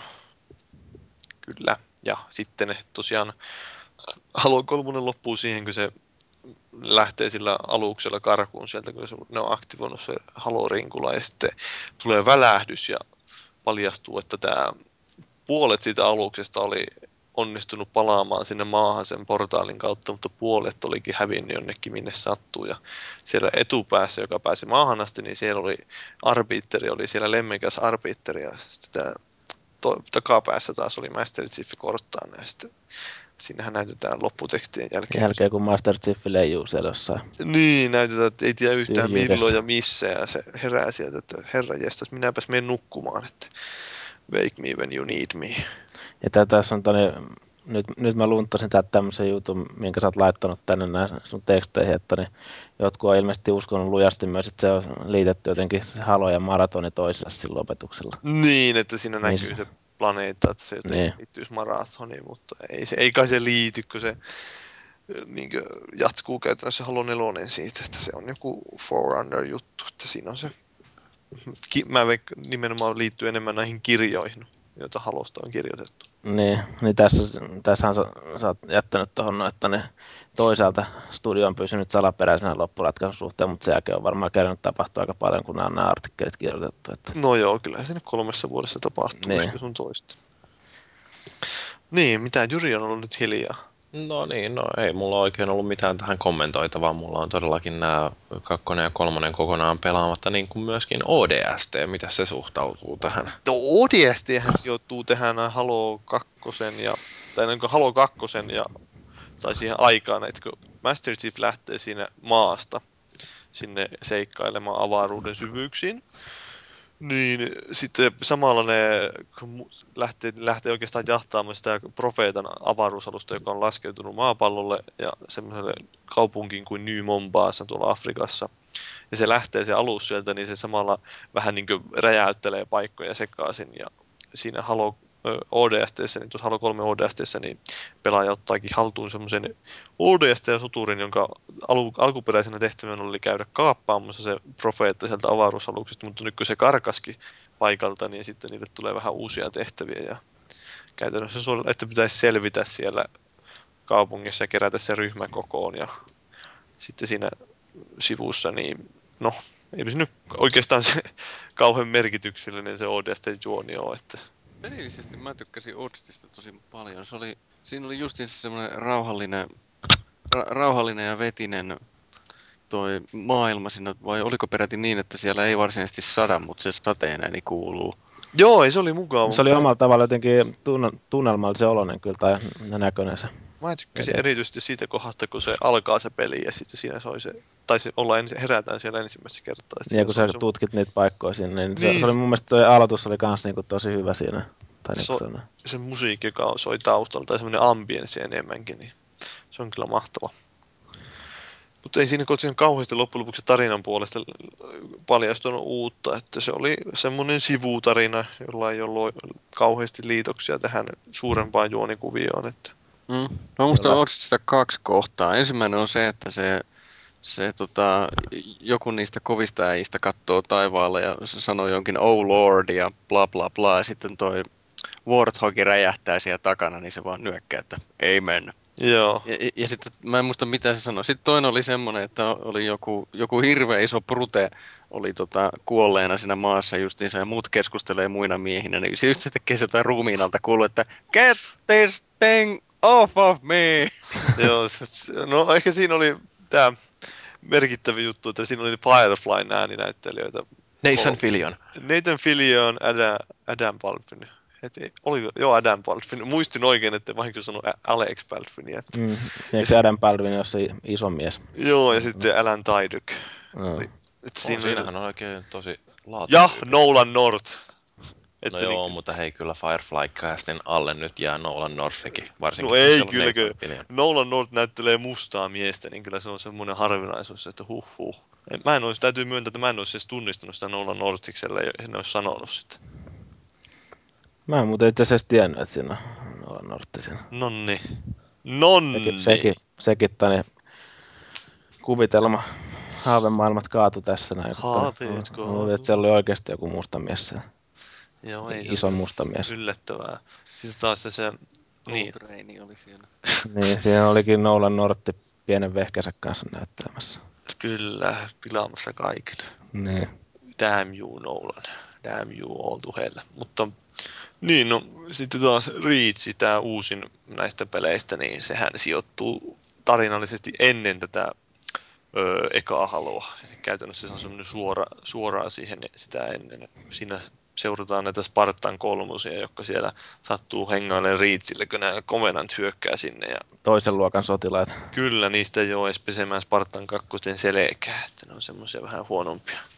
Hei, pystyykö siinä Halo Reachin loppuhärpäkässä selvitä hengissä? Ei pysty. Ei Joo. pysty, se on tehty Se jatkuu niin pitkään, kunnes... Jep. Joo, se jatkuu niin kauan, että sä kuolet. Se on ihan hauska joskus kokeilla, että kuinka pitkään siinä pystyy selvitä. Miten kauan Felis, Felis on sitten sinitellyt siinä ja yrittänyt päästä se. Kolme tuntia No. yritit yksi päivä siellä. No mä selviän. Jumalauta, Mä- ei koskaan onnistu. ihan, ei ihan kolmea tuntia, mutta kyllä sitä useamman kerran yritti justiin sillä että hei, että ette te nyt minua saa, mä oon Spartani ja Joo. ei se sitten onnistunut. Kyllä se viimeisen miehen tai viimeiseen asti taistelee siinä se Spartani. Koskettavaa. Kyllä oli, mutta Reachihän tosiaan on tämä tuhon tuomittu. että Kaikki nyt tiesi varmasti jo ennalta, että miten se Reachi Fall of Reach. Niin, että mitä siinä tapahtuu, että se planeetta on tuhoon tuomittu, mutta sitä oli niillä jonkunlainen missio siellä planeetalla, sitten se paljastuu siinä pelin aikana, että niiden pitää toimittaa tämä Cortana tekoäly niin sieltä tänne Pillar of Autumnille, joka odottaa siellä väijyksissä siellä planeetan pinnalla ja lähtee sieltä karkuun sitten sitä Covenant invasiota. Niin sanottu Suicide Mission. Niin, Vähän alun, niin kuin, vähän niin kuin Massa kakkosessakin. Niin, mutta sehän siinä oli, että jos joku oli sattu lukemaan, että no Felisle oli lukenut ne kirjat ennen sitä, kun sä pelasit sen. Joo, kyllä. No havaitsitko siinä minkäänlaista niin kuin, tällaista ristiriitaa kirjan ja pelin välillä vai oliko sä unohtanut sen täysin? Siis mä olin unohtanut aika hyvin. Mä muistan siitä kirjasta lähinnä sen, että tämä Erik Nylundi niin kirjoitti asiansa ihan hyvin, plus sitten se, että hän on koulutukseltaan kemisti. Kyllä, se on hieno mies. On se, mä en muista, onko siellä jonkunlaista armeijakokemustakin. Sama koulutus kuin Paavilla. Kemisti! Mm. Et sä jonkunnäköinen lyönkö mä puisto... sua turpaan? Et sä jonkunnäköinen puistokemisti joo. Minä olen kemisti. Ai jaa. Si- siitä mä sen muistankin. Joo. Se veljessielun löysit sieltä. Sehän tykkää kirjoittaa just semmoista aika militaristista tavaraa se Nylund. Ja se, siitä mä tykkäsin niin sen kirjoissa, että niissä on tuotu tämän puoli, joka peleissä ei pääse esille, eli nämä avaruustaistelut, niin on tuotu ihan hyvin Juu. mukaan. Mutta sitä, sen mäkin muistan. Se oli hienosti. Varsinkin kun se Pillar of Autumn tappeli jotakin ja sitten siihen sitten se raapas jotain toista siihen kylkeen jäi hirveä iso toi joku vähän niin kuin asfalttiihottuman näköinen jälki, niin se oli tota, joku tämmöinen, mä muistan, se oli Kyllä. tosi jännittävä lukea. Siinä oli se justin tämä Captain Keys, joka on näissä peleissäkin mukana ollut, niin se Juu. teki hienoja manöövereitä siellä. Ampui ydinohjuksia sillä lailla päinvastaisen suuntaan, kun se liikkui se alus sillä lailla ovelasti, jätti siihen, kun viholliset tehtas perässä. Räjäytti Mm. mm. No mitäs nuo kirjat, pystyykö siitä pelkästä pelisarjasta ymmärtämään yhtään mitään lukematta noita kirjoja? Niin mitä sano uudestaan? Niin siis, Pystyykö pelisarjasta ymmärtämään mitään ilman, että lukee kirjoja? Pystyy, Jyri. pystyy. Kyllä Eikö se mä, vaan syvennä sitä kokemusta? niin, niinhän sehän on käytännössä, että ei sitten loppujen lopuksi niissä peleissä ole kauheasti otettu huomioon, että mitä niissä kirjoissa tapahtuu. Että kun onko ne kirjat silti sellaista kaanonia, että siellä ei ole ristiriitaisuuksia? Tai... Ristiriitaisuuksia on. Aha, kumpi voittaa? Aha. siis nimenomaan tuossa Reachissä, että kun Reach on tehnyt, Bungie teki Reachin ja sitten oikeastaan nämä kirjat teki niin ulkopuoliset jannut, niin varmaan Bungie ajatteli siinä, kun ne Reachiakin teki, että peleillä on se prioriteetti ja ne halusi tehdä sen tarinan vähän niin omalla tavallaan. Ja eroavaisuus esimerkiksi on, että kirjassa niin ne kertoo, kuinka tämä Pillar of Autumn on siellä kiertoradalla mukana niin taisteluissa ja sitten siellä on mä, kaikki nämä Spartanit, jotka oli vielä siinä vaiheessa elossa, Spartan 2, niin ne on siellä mukaan niin valmiina lähteen tämmöiselle erikoistehtävälle, että ne tarkoitus olisi hyökätä suoraan sinne jonnekin syvälle vihollislinjojen taakse ja kaapata tämmöinen profeetta ja ottaa se, niin vangiksi ja neuvotella rauha sen kaappauksen avulla. Mutta sitten taas tuossa pelissä se meneekin niin, että tämä se Pillar of Autumn onkin oottamassa siellä jossain planeetan pinnalla ja sinne tuodaan se korttaana. Ja Master Chief on siellä vain hengailemassa siellä on Autumnin kyytissä, en tiedä minkä takia. Siinä ei, se on vähän eri tavalla kuvattu. Halus Pantsin pojat sooloilla. Kyllä, siitä vähän, it, sillä kyllähän se toimii sillä pelinä, että siihen tulee mukava jatkumo niin kuin Halo 1, tai Reachin ja Halo 1 välille, mutta sitten taas jos sä oot lukenut ne kirjat ja muistat, ja sitä jokainen, joka oli lukenut ne, tämän suurin osa näistä faneista, jotka oli lukenut ne kirjat, niin odotti nimenomaan sitä, että ne pääsis näkemään sen, mitä niissä kirjoissa tapahtuu. Vähän samanlaista meininkiä, kun kirjoissa oli näitä Spartaneita, oli tosiaan ne heti monta kymmentä, ja se oli just semmoista eeppistä meininkiä. Sitten kun niitä pelissä ei ollutkaan sitä, niin se oli vähän pettymys. Mm, mutta se on tietenkin sitten varmaan, ainakin itse voisi kuvitella, että se kirja, kirja, kirjat lukenut porukka on sitten kumminkin aika marginaalissa. No onhan se. Marginaali-ilmiö tuossa, kun miettii, Kyllä. että miljoonia haloi myyty. Niin. vaikka onhan niitä kirjojakin myyty aika hyvin, että ne on ihan bestsellereitä. Että, niin. No, onko ne kirjat kuinka hyvin kirjoitettuja? Mitäs Felis Leo tykkää siitä nimenomaan niin kuin kielellisestä asusta? No, mä muistan nimenomaan sen, että mä tykkäsin tästä Erik Nylundin tekstityylistä oikein paljon. Nehän on muut, muutkin on niitä kirjoitellut kyllä. Joo, William Deitch Se- näkyy joo. olevan ainakin. William Deedsistä tämä yksi niistä peliin, tai Bungie jannuista kirjoitti justiin tämän Contact Harvestin, ja sitten taas öö, tämä justiin, joka on kirjoittanut... Eipäs. Mitä? Häh? Contact Harvest, Harvestin on tehnyt Joseph Staten. Niin, niin, se on yksi Bungie jannu. Se on tämä Jaa, pelin okei, joo. pääkäsikirjoittajia, tai niin, joka sen on sitten kirjoittanut. Että Sitten tämä, joka on kirjoittanut näitä Gears of War-kirjojakin, niin tämä, mikä sen nimi on tämä? Joo, Karen Travis on tehnyt Niin, niitä Joo, kanssa. se on tehnyt kans niihin tarinoita, ja sitten Tobias S. Bakkeli on tehnyt, ja Paljon näitä halokirjoja on yhteensä, niin kuin, mä en ole yhtään perehtynyt noihin. Öö, no, jos, mä, vai kahdeksan, olisiko? no jos lähdetään laskemaan tästä kolme näitä, eli Fall of Reach, Flood, First, First Strike, Strike, Ghost Contact on, Harvest. Ja Ei kun- Ghost, niin, Ghost of Onyx ja Contact Harvest, eli siinä meillä on viisi. Sitten on tullut tämä Goal Protocol, ja sitten tuli tämä Evolutions-kokoelma, ja sitten tuli Cryptum, ja nyt tuli Glasslands, niin siinä on jo yhdeksi. Sitten Joo. on se, se, mä kattelin DVDllä sen, se oli tuo näitä, Halo Legends. justiinsa niitä lyhytelokuvia, siihen oli hyviä ja huonoja. No enimmäkseen huonoja. Joo, mutta, mutta siinä DVDllä se viimeinen pätkä oli Joo. ihan tautisen munakas, se oli, se oli hieno. Ai, meinasitko se The Package? Siis se, jossa ne menee sinne ja kaap, ottaa sen halseen sieltä. Joo, se siis ne hyökkäsi johonkin alukseen siinä ja justiin pyssyttelyä ja volttia hyppää Mä ympäri. Ja... olin silloin vähän myötä häpeissä, niin katselin sitä. Että... Ai jaa, musta se oli hieno. Ei, se oli just, siinä oli otettu silloin, niin kuin, että haluttiin jotenkin niin kuin, faneja miellyttää, niin siinä oli otettu suoraan kirjoista jotain laineja sinne heitetty sekaan. Ja se tuntui sillä lailla, että voi jumalauta, mä ammun just itteni. Ai ei toiminut kovimmalle fanille. No en minä tiedä kovimmista faneista, mutta kyllä se vähän myötä häpeää herätti mulla. No, tässä on nyt jumalauta maailman kovin Halo-fani No en mä Mi- nyt missään mittakaavassa, kun jos sitä laskee. Niin, no, peniksellä, jos mitataan, niin varmasti. niin sitten. Mutta niin, No kun Jyri kysyi multa sitä, että mitä mä oon mieltä kielellisesti siitä, niin, niin tota, no mulla on nyt muistikuvia on lähinnä just tästä Erik Nylundista ja sitten Karen Travisista, niin todennäkö se on ihan selkeä painotusero näillä kahdella, että mä veikkaisin, että tämä Karen Travisin teksti on haloissa kiinni. Mä en ole lukenut hänen halokirjojaan, mutta nämä kaikki Kiersovuorikirjat, niin se on varmaan henkilöpainotteista hyvin vahvasti. Onko? Ää, mä, sen, mä en ole lukenut sitä se uusinta kirjaa, jonka se kirjoitti, että mä oon lukenut vain sen lyhyt tarina, jossa oli, se muistaakseni kertoo tästä Kortaanasta just, että siitä en osaa sanoa. Siinä ei kauheasti päässyt henkilöhahmoja ehkä. No, Joo. Kortaan oli siinä keskeisessä roolissa, mutta se oli niin lyhyt, että ei siinä nyt kauheasti osaa sanoa sen tyylistä.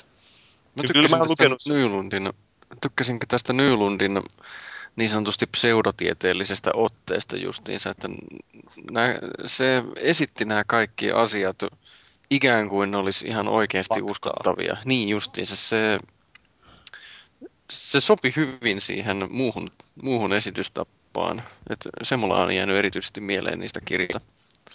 Tosin, se ky- kyllä tämä Nylundi osaa, osaa henkilöitäkin luoda, niin kuin taisin jo sanoakin, en kyllä muista, eli tämä minun suursuosikkini Ghosts of Onyxista tämä Spartan 51, eli tämä Kurt. Niin, se oli ihan hieno se, varsinkin se loppu siinä. Mm. Se oli ihan hauska. Sillä lailla, että kun se oli vähän semmoinen hahmo, joka siinä kirjassa, niin kuin, että, että siitä ei välttämättä kauheasti pitänyt alussa, että tuotiin tämmöinen uusi hahmo ja bla bla bla, mutta sitten lopussa sitten kuitenkin ehkä päätyi tykkäämään siitä. No on se nyt moninkertaisesti mielenkiintoisempi hahmo kuin Master Chief, joka on No vähän kun- semmoinen y- yksioikoinen, että minulla on tehtävä, minä toteutan sen piste. No sehän siinä on just ideana, että kun Master Chiefille on jätetty semmoinen vähän blank slate-tyylinen, eli semmoinen tyhjä hahmo, että se pelaaja pystyisi niin paremmin istumaan siihen sen, sama, no ei nyt samaistua siihen, mutta niin kuin, että pystyisi paremmin suhtautumaan siihen, että ei se ole semmoinen, joka yhtäkkiä, että minä vihaan republikaania ja demokraatit ovat parhaita. Nyt sillä ei oikein mitään mielipidettä mistään. Niin, kuin Niin, että se vain tekee sen tehtävänsä, että sillä ei ole kauheasti mitään tunteita, että se ei mene yhtäkkiä panemaan jotain kuumaa eliittimuijaa sinne. Mm. Ihan hyvä idea, mutta ehkä Halo nelosessa sitten. Voi korkeintaan yrittää tai lykkiä korttana sinne korppuasemaan vai mitä. Hyvä idea. Joo. Sormea takaa raivoin, kyllä. Tuota, tuota, mitäs muuten tuli vaan mieleen noista halokirjoista, niin vaikka no, nämä nyt ei liity noin Mass Effect-kirjat mitenkään tähän näin, niin oot sä vertaillut niin esimerkiksi Paavi niitä, että kummat niistä on sun mielestä, tai no, sä oot kova halofani, niin kummat niistä on kiinnostavampaa luettavaa, kummat on silleen tavallaan niin kuin paremmin kirjoitettu tai niin kuin soveltuu No. siihen maailmaan.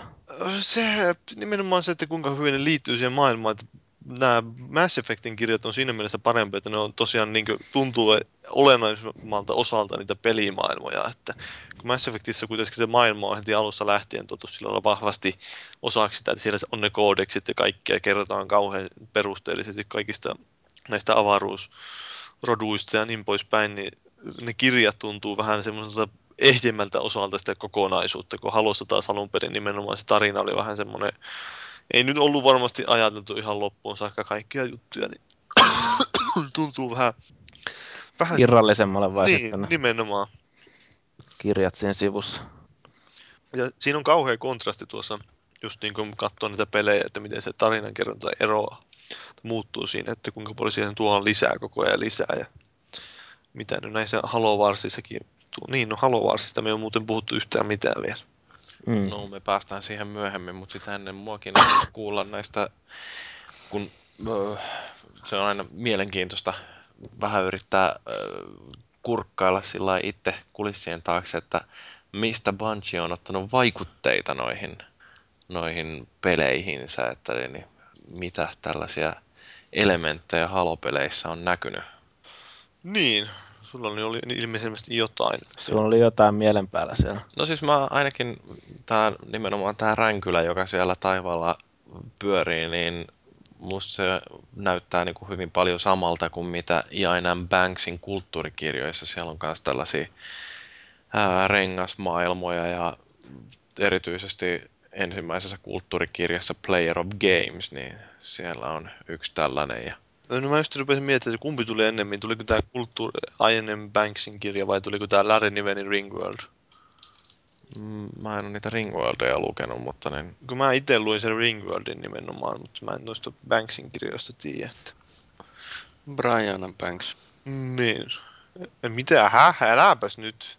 Kyllä, Brian Banks, juuri se. Eikö? Joo, näköjään itsekin nukuin täällä näin. Heräsin kun kuulin tuon, Kyllä, juuri näin. mutta joo.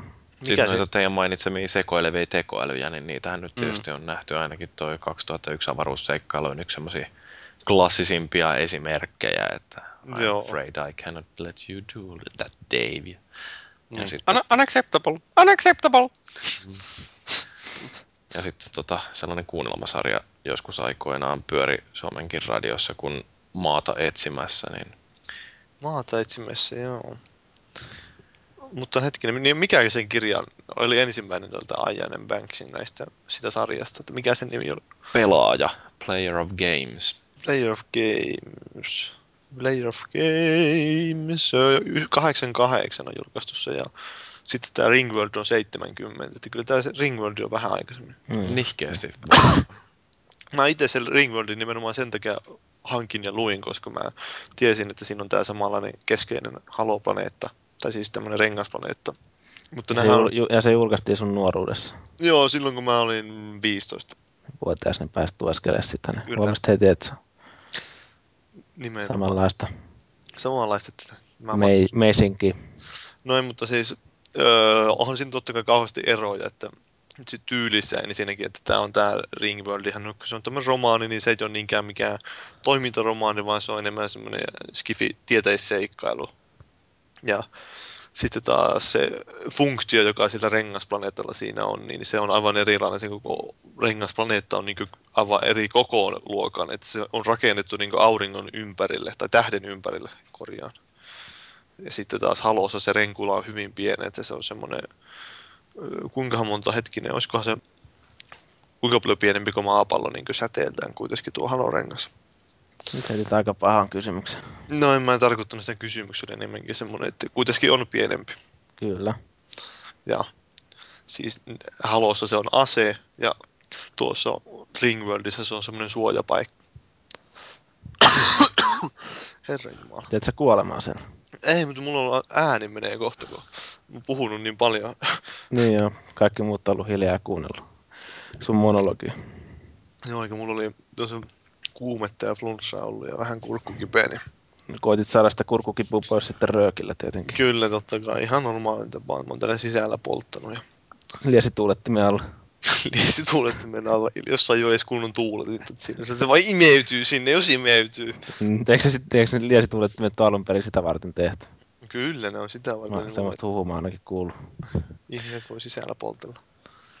niin, miten tämä liittyy tähän Larry nimeen? Niin oliko sulla jotain kysyttävää tästä, Jyri? No ei varsinaisesti, mä vaan ajattelin, että ootteko te muut hommannut Felisille, onko sulla mitään sellaisia, että ö, kylläpäs tämä halo muistuttaa jotain kirjaa tai elokuvaa X. No, Se- eipä nyt varmaan suuresti. Varmaan nyt tietysti nämä, tämä suurin Skifi-klassikko tulee, eli Star Wars jostakin, mutta suurin piirtein nyt kaikki, kaikki on liittyvinä Star Warsiin, että Star Wars on niin geneeristä paskaa. Niin Paavihan Mm. vihaa Star Wars. Mutta siis ei- ei mitään semmoisia aha-elämyksiä ole kyllä. Mm. Joo. En No siis, ainakaan. Ei kun hei, nyt mä muistan ainakin tämmöisen, että se Master Chiefin puku muistuttaa jonkun verran Robocopin asua. no ehkä vähän. Ei ole paljasta leukaa. No joo, ei oo. Mm. Iron Mania muistuttaa Master Chief. Tai No, Fettia. Onko se hakenut vaikutteita Iron Manista? No Iron. Man leffathan tuli vasta myöhemmin. niin, jumalauta. Joo, ei, mutta jos on halunnut nyt vaikutteita lähteä hakemaan, niin kyllähän yksi aika ilmiselvä vaikute on Alien tai Aliens. Aa, joo, varmasti. Nimenomaan tämä tämmöinen mustaihoinen Jatko-osa. kersantishenkilö, joka on semmoinen tiukkasävyinen ja sanainen antaa sille käskyjä. Mm. Ja sitten toisaalta nämä kohtaus just ne tulee sinne Floodiin ensimmäistä kertaa kohtaa. Ja siinä on nämä ne, se- semmoinen vähän pahaenteinen tunnelma ja sitten kuulee, hei tuolla liikkuu jotain ja niillä on ne liikkeen tunnistin tutkat päällä ja niin poispäin. Ja se on semmoinen vähän samanlainen fiilis kuin, fiilis kuin Aliens, Aliensissa, kun ne menee sinne ensimmäistä kertaa kohtaa taistelee niitä aliensia. Ei Alieneita siinä välttämättä ihan niin semmoista ahdistavaa tunnelmaa siellä. ei nyt ahdistaa, mutta kuitenkin Mm. vähän semmoinen haettava ver- vertautuvuus ja toisaalta ne monet joku sen pelikaan, niin se kuljetusaluksen design muistuttaa vähän vastaavaa Aliens-leffoista ja sitten toisaalta sen, ne muistuttaa aika vahvasti itse asiassa ne mariinit siinä, mariinit eli nämä meritälkäväen sotilaat, avaruusmeritälkäväen sotilaat, niin muistuttaa vahvasti Aliens-leffan vastaavia, että niillä on semmoiset niin semmoisia levyistä koostuva haarniska päällä, että se ei ole semmoinen samanlainen kuin Master Chiefillä, vaan vähän niin kuin niillä olisi lyöty vain jotain tuommoisia Kevlar-levyjä tuohon vaatteiden päälle. Näyttää vähän samanlaiselta.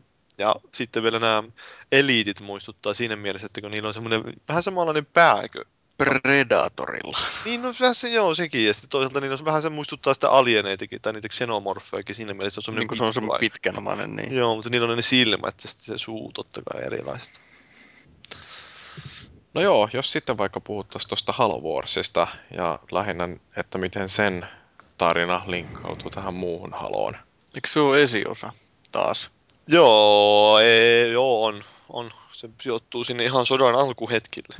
Juu. No, sota, Joo. Ja, ja ne, ne, eikö ne löydä sen Flodin siinä? joo, ne Mikä löy- hitto täällä oikein on? Ja... joo, se on vähän sillä että kun totta kai sehän ei sitten niinkö, no, mä en tiedä, kun us, kai sitä en uskaltaa spoilata, eikä tämän se tarina oikeasti kiinnosta. Ei, eikö siinä ole tuossa Halo Warsista niin viety sitä tarinaa eteenpäin sillä hienoilla välivideoilla niiltä tai... Joo, siinä oli tää Joo, ne oli komeita. Ne oli komeita. Blurri oli tehnyt välivideot. Joo. Mä muistan erityisesti, oli pyhä hetki, kun, kun tota pelasi sitä Halo Warsia just se, että I'll send, I'm, I'm sending you reinforcements, all four of them. Just four, trust me, you won't be disappointed. Ja sitten näyt, näytetään kun neljäs Spartani, että ho, ho, ho, että oi, oi, oi, nyt, nyt, nyt tää alkaa. Nyt alkoi paukkumaan. Joo, nyt alkoi paukkumaan. Oli se hienoa. Kun neljäs Spartania pääsee riehumaan siellä. Niin. Niin joo, se on, no mä en nyt kauheasti siitä tarinasta ja se kampanja niin on vähän semmoinen, mitä on, mutta onhan se tavallaan se, tietyllä tavalla semmoista halopornoa. Se kampanja lähinnä just niiden Fan, väl, välivideoiden takia, että näytetään mm. vähän Spartan actionia. Spart, hot Spartan on elite actionia. Kyllä se seivästää keihällään tämmönen vahvalla keihällään tämmönen Spartan seipällä. eliitin ja niin poispäin. Joo, mä muistan sen, että se oli ihan hirveän kankeen tuntunen. Tuli mieleen joku 80-luvun alun Amerikan ninja tai joku niistä taistelu ku- kuvauksista välivideosta. Just niin kuin nimenomaan just niin. Että jokaista pitää oikein mehustaa sillä, että se ei mene niin kuin Hongkongin leffoista. Hitaasti. Ja Oliko siinä ideana se, että niin, no ei. Vai mik, minkä takia ne oli niin hirveän kankeen olosia siinä? No kai se oli vain paskasti tehty. Joo, ei, ei, ne ihan semmoista... En mä, no, ehkä ne halusi, että ne näkyy siinä hyvin ne hahmot, että ne on semmoisia vahvoja. Massaa on ja Joo, isoja könsikkäitä. Mutta siinäkin oli just se, että se tuntuu vähän taas, että mennään sitä, eksytään sitä aikaisemmin perustetusta tarinasta, että kun Floodit löytyy yllättäen sieltä ja vaikka ei ihmiset ollut mitään tietoa pitänyt olla Floodista tai mistään muukalaisista, niin niistä Forerunnereista, niin silti ni, ni, niitä vain löytyy kaikkea Forerunner-tavaraa ja näitä Floodeja ja mitä kaikkea.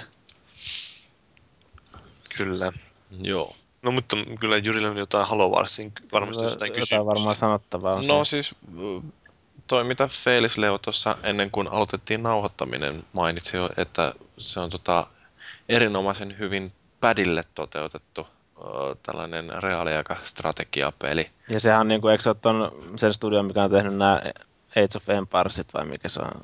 Juu, Kyllä. En- Ensemble Studios vai mikä se nyt on? Joo, jotain enää ole ensemble. Niin, Ensemble joo. joo, Studios. Lausutaan oikein. Ansa. Niin. Mitä ne on ne yleensä kompastuskivet, joihin noi kaatuu nämä konsoli RTS ja mitä Halo Wars onnistui tekemään erityisen hyvin? Liian vähän namiskoita yleensä niissä, että tota, pistät tämä pohjaan, niin tulee tämmöinen pyörö, pyörävalikko, josta valitset tuon toiminnon toisella tatilla ja sen jälkeen painat Aata ja X yhtä aikaa, jolloin se valitsee sen ja jotain tämmöistä näin. Eli se ohjaus oli mukavan yksinkertainen siinä Niin, no Warsissa. se on just lähdetty alun perin suunnitteleen konsoleille ja no monet strategiapelit muut on, että käännetäänpäs nyt PCllä konsoleille, niin sitä ei ole otettu huomioon sitä kontrollien tai se ohjaimen rajallisuutta siinä. Joo, ja sitten se, mä muistan Halo Warsissa se tehtäväsuunnittelu oli, siinä oli ajateltu just nimenomaan sitä, että se, siellä ei tullut mitään kolmen rintaman sotaa yhtä aikaa tai jotain muuta. Ja, ja sitten jos pelasi kaverin kanssa kooppina, niin mä muistan, että me tehtiin sillä tavalla, että toinen lähti sotimaan ja toinen jäi lotaksi kotiin, eli toisin sanoen linnotti sitä peissiä ja rakensi joukkoja. Mm. Se on ihan hyvä jako. Siinä on ihan hauska se, että sä pystyt niin jakamaan niitä joukkoja, että antaa toiset, tietyt joukot toisen kaverin haltuun ja niin poispäin. Joo, ja se sama onnistui myös Halo Warsin monin pelissä. Mä muistan, pelattiin sata minuuttia joskus kolmistaan yhtä, yhtä hikistä matsia justiinsa, että, että ei mulla rahaa ollenkaan, niin mä annoin ihan, minä olin se pankki siinä matsissa. Mä pistin ihan tolkuttomasti rahaa yhtäkkiä kaverille siitä ja Joo, se on edelleen. Itse mulle nimenomaan se monin peli on siinä ollut se lähempänä, että sitä tuli pelattua, tai on tullut pelattua kyllä aivan tajuttoman monta tuntia, ja monet matsit on venynyt just niin yli tuntiin, että siihen tulee semmoinen tietynlainen pattitilanne, kun kaikki kehittää kaikki maksimiin, ja sitten kaikilla on ne superaseet ja kaikki mahdolliset käytössä, ja sitten ei tähän se- löytyä ratkaisua, kun kaikki vain puskee toisiaan päin niillä massiivisilla joukoilla. Se on se kilpikonnan taktiikka, että linnoittautuu sinne vaan. Kaikista hauskinta on se, että kun joku yrittää alussa tai kauheita rushia, sitten sä onnistut torjuun sen, ja sitten sä pääset iskeen vastaan. Niin, koska se toinen on todennäköisesti käyttänyt kaikki joukkonsa siihen ja se on periaatteessa suojaton varmaan se peissi sitten. Joo, nimenomaan justiin näin, että se on No, muka... Oliko se sitten yleisesti miten tota, niin, kova suosio siinä monin pelipuolella? Että riittikö siihen miten kauan niitä pelaajia? No en mä, milloin me viimeksi käytiin pelaamassa, oliko se joskus keväällä, niin siellä oli semmoista muutamaa tuhatta pelaajaa. No mun friendilistalla pelaa vieläkin yksi hemmo sitä. No, se Aha. voi olla, että kyllä niitä joku pelaa, että siinä on tietyt fanit, jotka sitä harrastaa. Siinä oli aika HC tämä yksi saavutus, että sun pitää päästä niinku kenraaliksi siinä. Joo. Niin se vaatii aika paljon pelaamista. Se voisi olla varmaan aika kylmää kyytiä, jos sinne niinku ihan nuubina menisi. Nyt Joo, niinku kyllä siellä aika kokeilee kova- sinne monin pelipuolella. tasoerot on aika kovat nimenomaan. Että välissä tulee vastaan semmoisia, jotka ei saa yhtään pelata. Että huomaa heti, että ne ei älyä kerätä niitä laatikoita, joista saa lisää resursseja. Ja niitä makaa siellä ilmaiseksi kentällä ja tämmöistä niin ihan perusjuttuja. On olemassa myös toinen konsoleille tehty strategiapeli, joka toimii hienosti, jota vaan ei kukaan pelannut. Mä kirjoitin siitä konsolifinille arvostelunkin aikoinaan, eli semmoinen kuin Supreme Commander 2. Mikä Niin- siinä oli niin hienoa? Siis siinä oli hirveän iso mittakaava. Siinä, siinä pystyy ihan yhdellä tatin vetäisellä vetään todella taakse sen näkymän, että se, sen näki ihan, ihan hienosti sen kokonaiskuvan siinä justiinsa. Tai sitten jos halusit nyhvätä yksikköjen tarkkuudella, niin pystyi senkin pistää sinne lähelle. Ja, ja siinä oli kans, tuntuu ainakin siltä, että siinä tehtäväsuunnittelussa oli huomioitu vähän padin rajallisemmat ohjaukset. Jos siinä olisi ollut vielä tämä co-oppimoodi, niin se olisi ollut, se olisi ollut kyllä vielä hieno. Tarina siinä nyt on ihan hanurista, mutta tota, mutta mut siis se ohjaus oli, mä tykkäsin sitä vielä enemmän kuin Halo Warsista. Mutta sitä vaan ei, sitä peliä ei varmaan oikein kukaan pelannut muuta kuin minä. Niin, se on vähän niin kuin End Warista, sitä ei pelannut kukaan muu kuin Jyri. Mm. Gimple pelasi sitä kanssa. Toki ilmeisesti toi tuli kumminkin ilmeisesti Supreme Commanderin PClle ja Xboxille, mutta kai siinä oli sitten huomioitu jollain tavalla se kon- raja, pädin rajallisuus kuitenkin siinä. Että. Niin, siis nimenomaan Su- Supreme Commander 2. Se Niin. on se parempi. Se ykkönen oli, en muuten pelannut sitä, mutta PC-lähän se oli hirveän, hirveän kehuttu. Niin, hirveän kehuttu. Mutta sitten se jatkoo, se oli vissiin tehty konsoliehdoilla, kun PC-pelaajat ei ollut tyytyväisiä siihen. Niin, koskaan ei ole hyvä, se on jo joko tai. Halo Mm. Warsissa lähinnä se ongelma just, että kyllä se ei ole kauhean hyvä se pelimoottori siinä, että se alkaa nykiä heti kauheasti, jos siinä on älyttömästi toimintaa. Että Siinä on niin me- supergrafiikat. nimenomaan se menee niin ongelmalliseksi, että kun ne matsit, jos ne venyy ja kaikki saa justiin kehitettyä paljon mm, ominaisuuksia, että kun isoja joukkoja kerätä, niin kolme vastaan kolme matseissa varsinkin, niin se menee semmoiseksi räimimiseksi ja kauheaksi nykimiseksi. Ei mitään järkeä. No mitäs toi Halo Wars, sehän ei myynyt hirveän hyvin ja sekin mitä se myi oli varmaan aika pitkälti Halo-nimellä.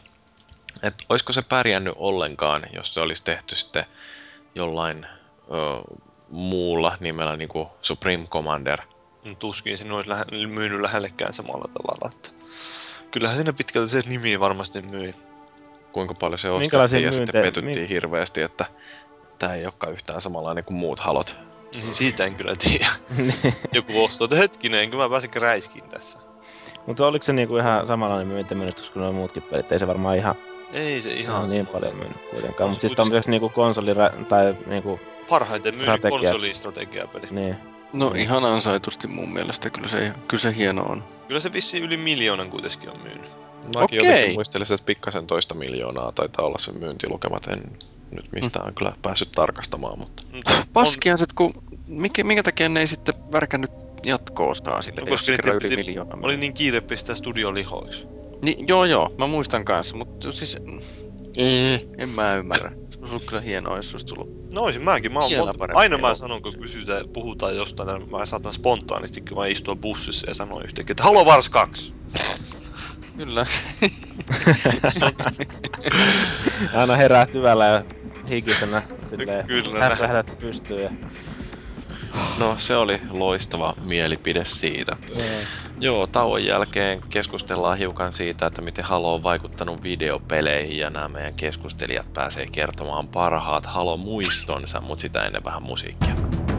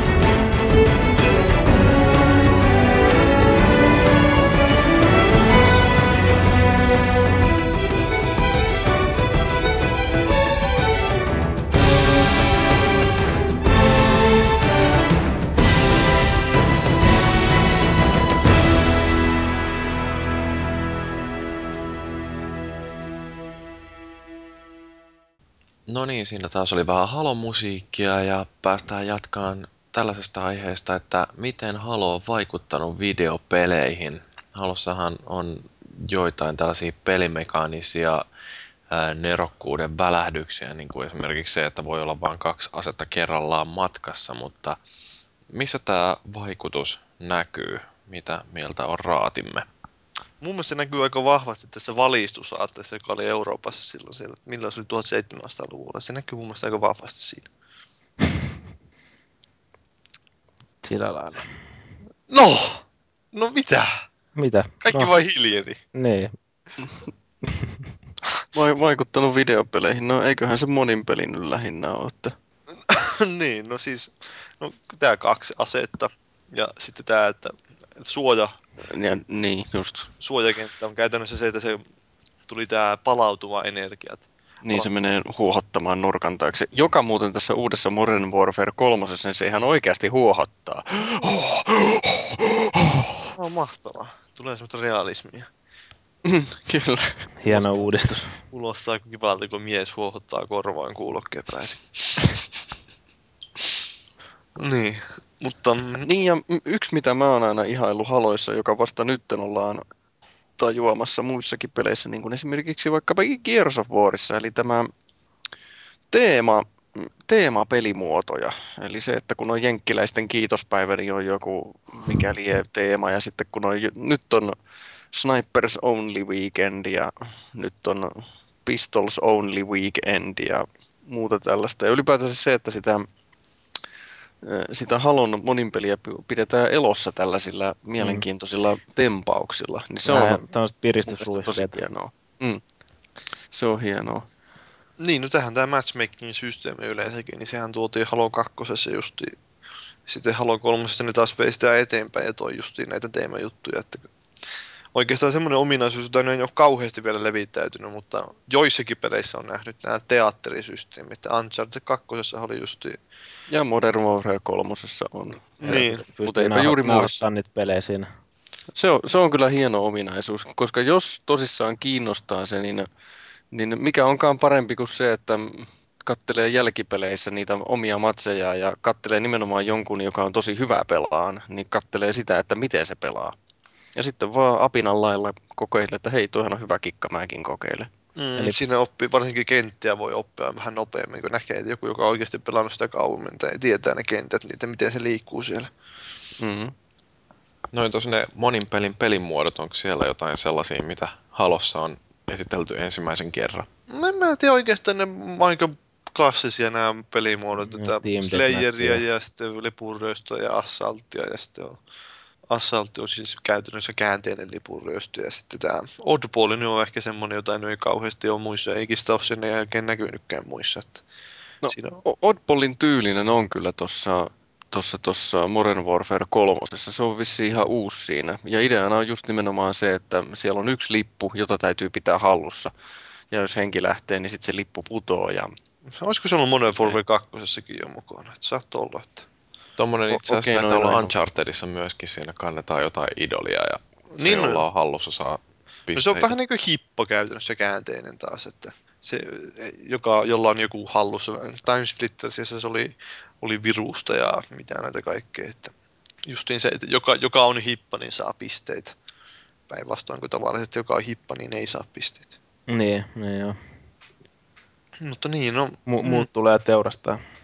Sehän on tämä räiski, en mä nyt tiedä, onko se muissa peleissä niin vahvasti esillä, mutta Halossa monin pelissä on tämä kolmio, kultainen kolmioksi sanottu sitä just tämä, tämä melee, eli lähitaistelu ja sitten granaatit ja sitten ö, aseet. Että näillä jokaisella on semmoinen suuri merkitys siinä taistelemisessa. Ja täytyy osata käyttää oikein hyödyksi, että muuten kuolo korjaa aika hyvin, ettei Mm. ei välttämättä ihan tämmöisellä perus kodiskillsellä pärjää sitten Niin. taistelukentällä. Sitten kun katsoo noita jotenkin ö, MLG-tason pelaajia, jotka pelaa niin, niin oikeasti ammatikseen Haloon suurin piirtein, niin kyllä se si- siellä rajoittuu aika pitkälti tuohon granaatteihin ja sitten tähän kiväärin käyttämiseen, ettei siellä se aika vähille se jää se lähitaistelu niissä.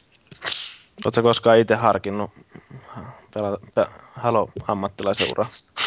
Joo, se ei välttämättä ihan, ihan ehkä onnistuisi näillä taijoilla. Ei kannata olla liian vaatimaton. Joo, ehkä se on paremmin jättää se niille oikeasti hyville pelaajille. Sen verran tuntee kumminkin sullekin varmaan kertynyt noissa monin peleissä. Oohan, niin kyllä se nyt sen verran, että just aika hyvin pääsee nopeasti sisälle johonkin uuteen halopeliin aina ja aika pitkälti ja samalla perusteella niin kaikki pelit on toiminut. Oliko siellä muuten siellä DigiExpoilla niin Suomen eliitti pelaamassa Halo? Oli siellä joitakin ihan oikeasti niin hyviä pelaajia. Et se finaali oli tosi kova tasoinen, että siinä oli kuusi pelaajaa ja ihan lopuksi niin ne oli viisi parasta oli kahden tapun sisällä. Kaksi parasta oli tasapisteissä ja se ratkesi. Katsottiin kuolemien perusteella se ratkaisu. Se, joka oli... voitti, niin oli ilmeisesti aika ansioitunut. Joo, se oli näitä ihan pitkän linjan pelaajia, että se on voittanut aikaisemminkin turnauksia Project Gotham Racingissa ja sitten tässä Dead or Aliveissa ja näissä mätkintäpeleissä yleensäkin. Ja Halossakin se on ollut aikoinaan, Halo 2 aikoinaan, niin Suomen parhaimpia. Hieno mies. Peli kun peli, niin voitto tulee aina. Sehän on, Halo on näitä harvinaisia konsolipelejä, joiden, jonka ympärille on kehittynyt ainakin Jenkeissä niin tämmöinen ammattilaismainen pelaaminen. Et siellä pelataan Major League Gamingin MLGn näissä järjestämissä turnauksissa, niin siellä on näitä joukkoja, joukkueita, mitä näitä nyt Final Bossia ja Fatal Instinctia ja mä en tiedä miten ne nykyään on, on ne suurimmat joukkueet, mutta jotain tämmöisiä. Onko se muuten enemmän sitten toi, toi ammattipelaaja, mutta ei sinänsä liity mitenkään tähän aiheeseen, mutta ne, tota, enemmän noiden mikrosten pelejä ympärille muutenkin ke- niin, keskittynyt. Niin, no en mä tiedä, se on Modern Warfare tai Modern Warfare ja Haloa ja Olisiko PG, jotain Street Fighteria Joskus ollut PGR ainakin ja Joo. Forza ja... Ei kauheasti tosiaan pleikkarin pelejä ole niin ollut esillä. Että se, mä en tiedä, että onko se mitään kautta sitten tullut. Siellä on huonompia pelaajia kannata järjestää. Joo, se voi olla, että ne on niin huonoja pelejä kanssa. Joo. Eihän se nyt Unchartedia semmoisella ohjauksella voi pelatakaan netissä kilpailullisesti. No ei todellakaan. Vai miten oli? Varmaan joo näin. Mutta tota, mitä, onko teillä jäänyt jotain sellaisia tähtihetkiä näistä halopeleistä mieleen, että voisi sanoa, että parhaita muistoja on kerätty? Kertokaa te nyt siitä. No kerros Fellu. No, mulla nyt on todennäköisesti just se, että mä oon pelannut Halo Warsia lukuun ottamatta kaikki halot, niin tuon edellisen emännän kanssa. Et se on se on yksi semmoinen määrittävä tekijä mulla tälle sa- sarjalle. Et sä edelleen syöt jäätelöä ja itket ja muistelet niitä hetkiä. Halopaissa. no ei nyt ihan niinkään, mutta se on... Oliko ne hienoimpia hetkiä, mitä sä koet sun e- edellisen emänä kanssa? Ei ollut. Pistät soimaan Sealin Name of the Rose vai mikä se oli? Kiss from a Baby, rose. you gotta be a kiss from a rose. Niin, niin, niin, se oli. Uh, ja, ja, ja, sitä, sitä Joo. pistät soimaan ja syöt jäätelöä ja katsot Master Chiefin alastonta, eikö siis partaloa? Ihan mielenkiintoinen fantasia, täytyy pistää harkinta. Ihan vain tuli mieleen. Et ole koskaan itse tällaista. Ohi mene vaan. Ohi mene Jostain pulopahti. No entäs maagisetä? Onhan ne ollut silleen, mä en tiedä, onko mulla mitään yksittäisiä niin kuin hienoja muistoja välttämättä, mutta on ne omalla tavalla ollut siis tosi hienoja pelejä ja tota, niin jollain tavalla kuitenkin erilaisia sitten, kun vertaa näihin nykyisiinkin räiskintöihin. Että kyllä mä oon siitä, niin kuin, just siitä maailmasta ja siitä kenttäsuunnittelusta ja näistä muista tykännyt, vaikka en mä välttämättä niin tiiviisti sitä tarinaa siinä yleensä seurannut tai se nyt on ollut välttämättä pääosassakaan niin kuin niissä, mutta tota, just se, niin kuin se sujuva räiskintä ja se, että sä pystyt käyttämään niitä ympäristöä siinä hyväksi ja tota, niin pelata vähän semmoiseen omaan tyyliin. Itse mä nyt tosi yleensä snaippailu ja yrittänyt niitä tiivimpiä tulitaisteluja välttää viimeiseen asti. Se on yleensä ollut se, mikä se nyt on, se to, onko se heroikki vai mikä se nyt on se toiseksi vaikea vaikeusaste siinä. Joo. Niin yleensä sillä mä oon, niin kuin, mä oon pelannut ja ollut sellainen, siinä on ollut sellainen just sellainen sopiva haaste siihen peliin, että siinä joutuu, ei voi ihan, ihan niin kuin pyssyt laulaa mennä, mutta ne kumminkin pysyy, pysyy silleen hengissäkin, että ei tarvi päätä hakata seinään sitä peliä pelatessa. Hienoja kokemuksia on ollut tota, niin yksin pelipuolellakin, vaikka kaikki ei välttämättä niin kuin siinä kehu. Ja sitten totta kai kolmosen mä oon pelannut kooppina läpi, niin se on myös omalla tavallaan sitten toisen kokemuksen lisää, kunhan se siistin päivätä taisteluparin kanssa kumminkin se läpi. Monin peliin mä nyt on enemmän sit silleen pintapuolisesti aina niissä raapassut. Varmaan just ehkä sen takia, että mä en ole koskaan ollut mikään hirveän hyvä siinä monin pelipuolella, niin siinä on tullut sitten siitä kielestä kyytiin. Niin, no mikä Niin, se on sellaisia lukuisia perseraiskauksia vaan Kyllä joo, ja päässyt nauttimaan. lukuisia tiipäkkäyksiä. Mikä on Jyrin mielestä para, paras Halo-muisto? No, mullahan niitä nyt ei ihan hirveästi ole, kun mä oon tuo ainoastaan sen ykkösen pelannut, mutta kyllähän se on aika hieno kohta, kun on tipahtanut sinne Ränkylän pinnalle ja kattelee ympäristöä ja näkee, kuinka se kohoo siellä horisontissa nämä renkaan ö, vanneet. Niin se, se on aika visuaalisesti ö, komea, että siinä ei ole pelkästään se tekninen taituruus, vaan myöskin ihan taiteellinen suunnittelu, joka pääsee oikeuksiinsa. Niin, se on aika hyvä se. Hyvä, hyvä tämmönen mu- ikimuistoinen hetki. On nyt kampanjassa noita joitakin vastaavia kohtauksia. Se just niin tullaan ensimmäistä kertaa sinne halolla ja niin poispäin. Mutta kyllä ne ehkä parhaat muistot on justiin monin pelistä. Ei ne välttämättä mikään yksittäiset matsit tai mikään semmoiset, vaan justiin se, kun Halo 2 kun tuli pelattua tosi paljon, niin siinä Eikö oli erityisesti jäänyt mieleen se, kun pesit taitavan naisen 30-0? No ei ole jäänyt kauheasti. Ei se ihan 30 nolla päättynyt. Mä en muista miten se päättyi. Olisikohan joku 12 nolla. Mm, kävit persraiskaamassa taitavan naisen. niin sanotusti. Kyllä, juuri näin, juuri näin minä tein. Ja se leikattiin pois siitä varsinaisesta Joo. se oli perhe, koko perheen ohjelma. Joo, kyllä sitä vähän oli leikattu, että kaikki mun, mun vuorosanat oli leikattu pois sieltä. Kuulemma oli, törkeyksiä. joo, kuulemma oli liikaa vetänyt siinä. Pääsit kerrankin naisihmisen kanssa kosketuksiin. Näinhän se meni ja heti meni pela, pilalle. Noin, mutta Halo 2 justiin varsinkin, on sillä yleisesti semmoisia huikeita muistikuvia just niin tiukoista matseista ja ei ne välttämättä mikään yksittäinen, yksittäinen juttu. Ja sitten totta kai Halo 3 se yksi kerta, kun mä ajoin jonkun päältä Warthogilla. Aavi on dick. se on jäänyt väkisinkin. Ha- harmi, kyllä mä päädyin heti deletoimaan sen filmin sieltä mun te- koneelta, että mä en ottanut sitä talteen. Siitähän tuli aika monen episodi tonne foorumin puolelle. Kyllähän se Joo. on ihan niin kuin, kuitenkin voi sanoa, että saavutuksena alkaa olla aika huikea, että joku viittii rekisteröityä foorumille ihan vaan sen takia, että pääsee valittamaan siitä, kuinka joku on ajanut sen ylitte. Muistatko ollenkaan, että mit, millä sanoilla se kuvaili teikäläistä silloin, kun se oli tullut sille, rekisteröinyt sille Paavion Dick-nimimerkillä tuonne meidän foorumille? Mä kyllä millä, hieno, millä hienoilla ylisanoilla? muistaaks sä? en mä muista, muista. Kyllä mä muistan vaan sen, että mä, niin kuin, että mä repäsin ihan täysin, kun mä luin sen tekstin sinne, että niin, jotain niin kuin, kai se aikamoisia ylisanoja käytti teikäläisestä silloin siinä. Että Joo, semmoinen voisin Miten näin hieno mies voi löytyä tuolta Haron monin perin parista kuin Paavi. Joo, kyllä se täältä löytyy se viesti. Toivottavasti ei lavata, tavata livessä enää koskaan. Sitten on sensuroitu du, Dutch douchebag. Joo, Douchebag. douchebag. No se. Kyllä. Hienoja miehiä löytyy ja huonoja häviäjistäkin enemmän. Joo, no olihan se tietysti, kun se oli omalla puolella, niin sitä se ymmärtää. Tämä voi olla, Vahinkojakin sattuu joskus. että- kyllä.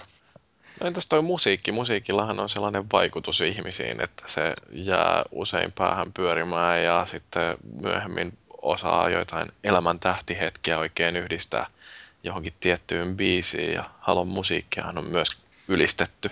Kyllä se varmaan jollain tavalla niin kuin ainakin mun mielestä niin siis iso osa just tätä halokokemusta on se, että siinä niin kuin aina sit tietyissä paikoissa niin pauhaa semmoiset tosi eeppiset kappaleet sinne ja ne varmaan niin kuin nostattaa omalla tavalla sitä tunnelmaa ja niin kuin sitä fiilistä just sarjaakin kohti. Että Kyllä se aika vahvasti se tunnelma, joka sinne peleissä tulee, niin tulee nimenomaan sen musiikin kautta. Että siinähän on sinänsä erikoinen ratkaisu, että sä et pysty pistämään musiikkia pois mun mielestä missään halopelissä. Ellei sä pistä sitä tämmöistä custom soundtrackia soimaan. Ja silloin sulla menee kaikki äänet pois päältä. niin ei sekään ei oikein sitten Niin. toimii ja ihan hyvä homma, niin kuin, että varmaan niin kuin siinä se, että ei pysty ton kanssa perseelle sen custom soundtrackin kanssa kyllä jossain NHL ymmärtää, jos sinne laittaa omiin biisejä soimaan taustalle, mutta tämmöisessä pelissä niin ei välttämättä. Siihen menee sitten se koko immersio siihen ja maailmaan eläytymiseen ja muuta. Että siinä rupeaa joku Jare ja Ville Kalle soimaan taustalle. Mä oon nyissä töissä, en missään myymälöissä. Just Pienissä häissä. eeppisimmän kohtauksia aikana soi, mutta joo. Kyllä mulla on öö, kolme ensimmäistä. Ne soundtrackit on niin näistä kolmesta pääpelistä ja sitten tästä ODSTstä niin ihan levylastet. Onhan ne, Parettan, parettan vuot no, no, no, no, äläpäs nyt vihaa minua. piratepeistä. Sieltä juuri. Mutta siis onhan ne oikeasti semmoista musiikkia, jota pystyy kuuntelemaan ihan pelien ulkopuolellakin. Että mua monesti pistää just, jos kirjoittaa jotain tai vastaavaa, niin pistää taustalle soimaan. Niin siellä on semmoisia, ei ole kaikki pelkästään sitä rummutusta ja kitaratilutusta, mutta siellä on vähän niitä tunnelmallisempiakin pätkiä semmoisia ambiensia ja semmoista, niin niitä mielellään kyllä kuuntelee, kirjoittelee. Pääsee luovaan fiilikseen. Joo, sehän on tärkeää, että jos niinkö katsoo, että neuvotaan kirjoittamaan tuottavasti, niin nimenomaan pitäisi kehittää joku semmoinen avain, joka aktivoi semmoisen tietyn mielentilan mindspacein. Että justiin musiikki on yksi tapa, että sä kuuntelet aina tiettyä musiikkia, kun sä alat kirjoittaa, niin se aktivoi sut siihen kirjoittamisfiilikseen. Tämä on sun salaisuus, mitä sä kirjoitat aina niin hienoa juttua mennä. No niin, mennä, mä kuuntelen aina Christopher Judgein Conan Take Our Clothes Offia, niin loopin. Sitten siinä on se vaara, että mä rupean tanssimaan spontaanisti täällä huoneessa ja strippaamaan, mutta se, se, Se, se on riski, joka on otettava. Mm, mutta eikö, et sä nyt kumminkin yleensä aina kirjoita alasti niitä juttuja, että et sä hirveästi voisi ripata kuitenkaan enää siitä. Niin, no sitten me heitetään nahkakukkarat pois. Joo, no niin paljon kuin mua häiritteekin, äh, tai se harmittaakin, että joudun häiritsemään tätä teidän henkevää keskustelua, niin voitaisiin siirtyä eteenpäin näistä parhaista halomuistoista tuleviin halomuistoihin, joihin muun muassa varmaan tämä äh, nyt ilmestyvä Anniversary Edition äh, antaa jonkinnäköistä raaka-ainetta, niin Paavi, sähän oot päässyt leikkimään jo tällä uudelleen lämmitetyllä Halo Combat Evolvelilla. Joo, mä... Onko siinä nyt ne paljon mainostetut supergrafiikat? No, on ne paljon paremmat ne grafiikat, mutta toisaalta ei ne nyt niin hyvät ole kuin jossain Uncharted 2. Tai kol... niin, Uncharted 2. Että, niin kuin, että ne ei ole ihan niin kuin, sitä nykysukupolven terävinten kärkeä, mutta onhan ne nyt paljon paljon paremmat kuin ne ö, alkuperäiset. Että on tyylillisestikin vähän erilaiset, että tuotu vähän enemmän lisää väriä sinne ja kun on saatu lisää yksityiskohtia, niin näyttää vähän erinäköisiltä monet asiat. Onko se miten esimerkiksi verrastettavissa tuohon Reachiin? Niin, tota, Kyllä sen siis monet niin on tuotu ne joku hahmomallit on tuotu suoraan Reachistä, että näyttää osittain vähän niin kuin Reachiltä, mutta sitten ympäristöt on taas vähän erinäköiset verrattuna Reachiin. Ja se yleinen luukki taas on kanssa. Siinä ei ole semmoista... Erilainen reunanpehmennystekniikka teki aika paljon. No, onko se muuttunut kampanja siinä? Kampanja on pelillisesti tismalleen sama. Että siinä ei ole sinänsä mitään uutta. Että Achievementit vaan lykätty siihen ja Niin, siinä on tämmöistä niin siihen sen ympärille tehty. Että on sinne pistetty niitä kalloja sinne kampanjaan esimerkiksi. Että sinne on piilotettu semmoisia pääkalloja sinne ympäri kampanjan kenttiä ja sitten niitä keräämällä sä saat saavutuksia ja sitten sä voit myös aktivoida niitä sieltä pelin päävalikosta, jolloin sä voit se sitten vaikuttaa siihen tapahtu, pelitapahtumiin, esimerkiksi räjähdykset on isompia ja tämmöistä vastaavaa. Niin pääsee vähän muokkaa sitä mielenkiintoisemmaksi sitä hommaa. Tulee lisää-. Lisää vaikeutta tulee tai vastaavaa. Noista aikaisemmistakin haloista, eikö näissä, näissä kolmessa ja muissa vastaavissa nyt ollut nämä kallot? Joo, Mukana, kakkosesta lähtien Niin on kakkosta lähtien ollut joo. yksi uusi, uusi juttu on myös nämä terminaalit, eli joka kertoo tästä vähän semmoista lisää tarinaa siihen.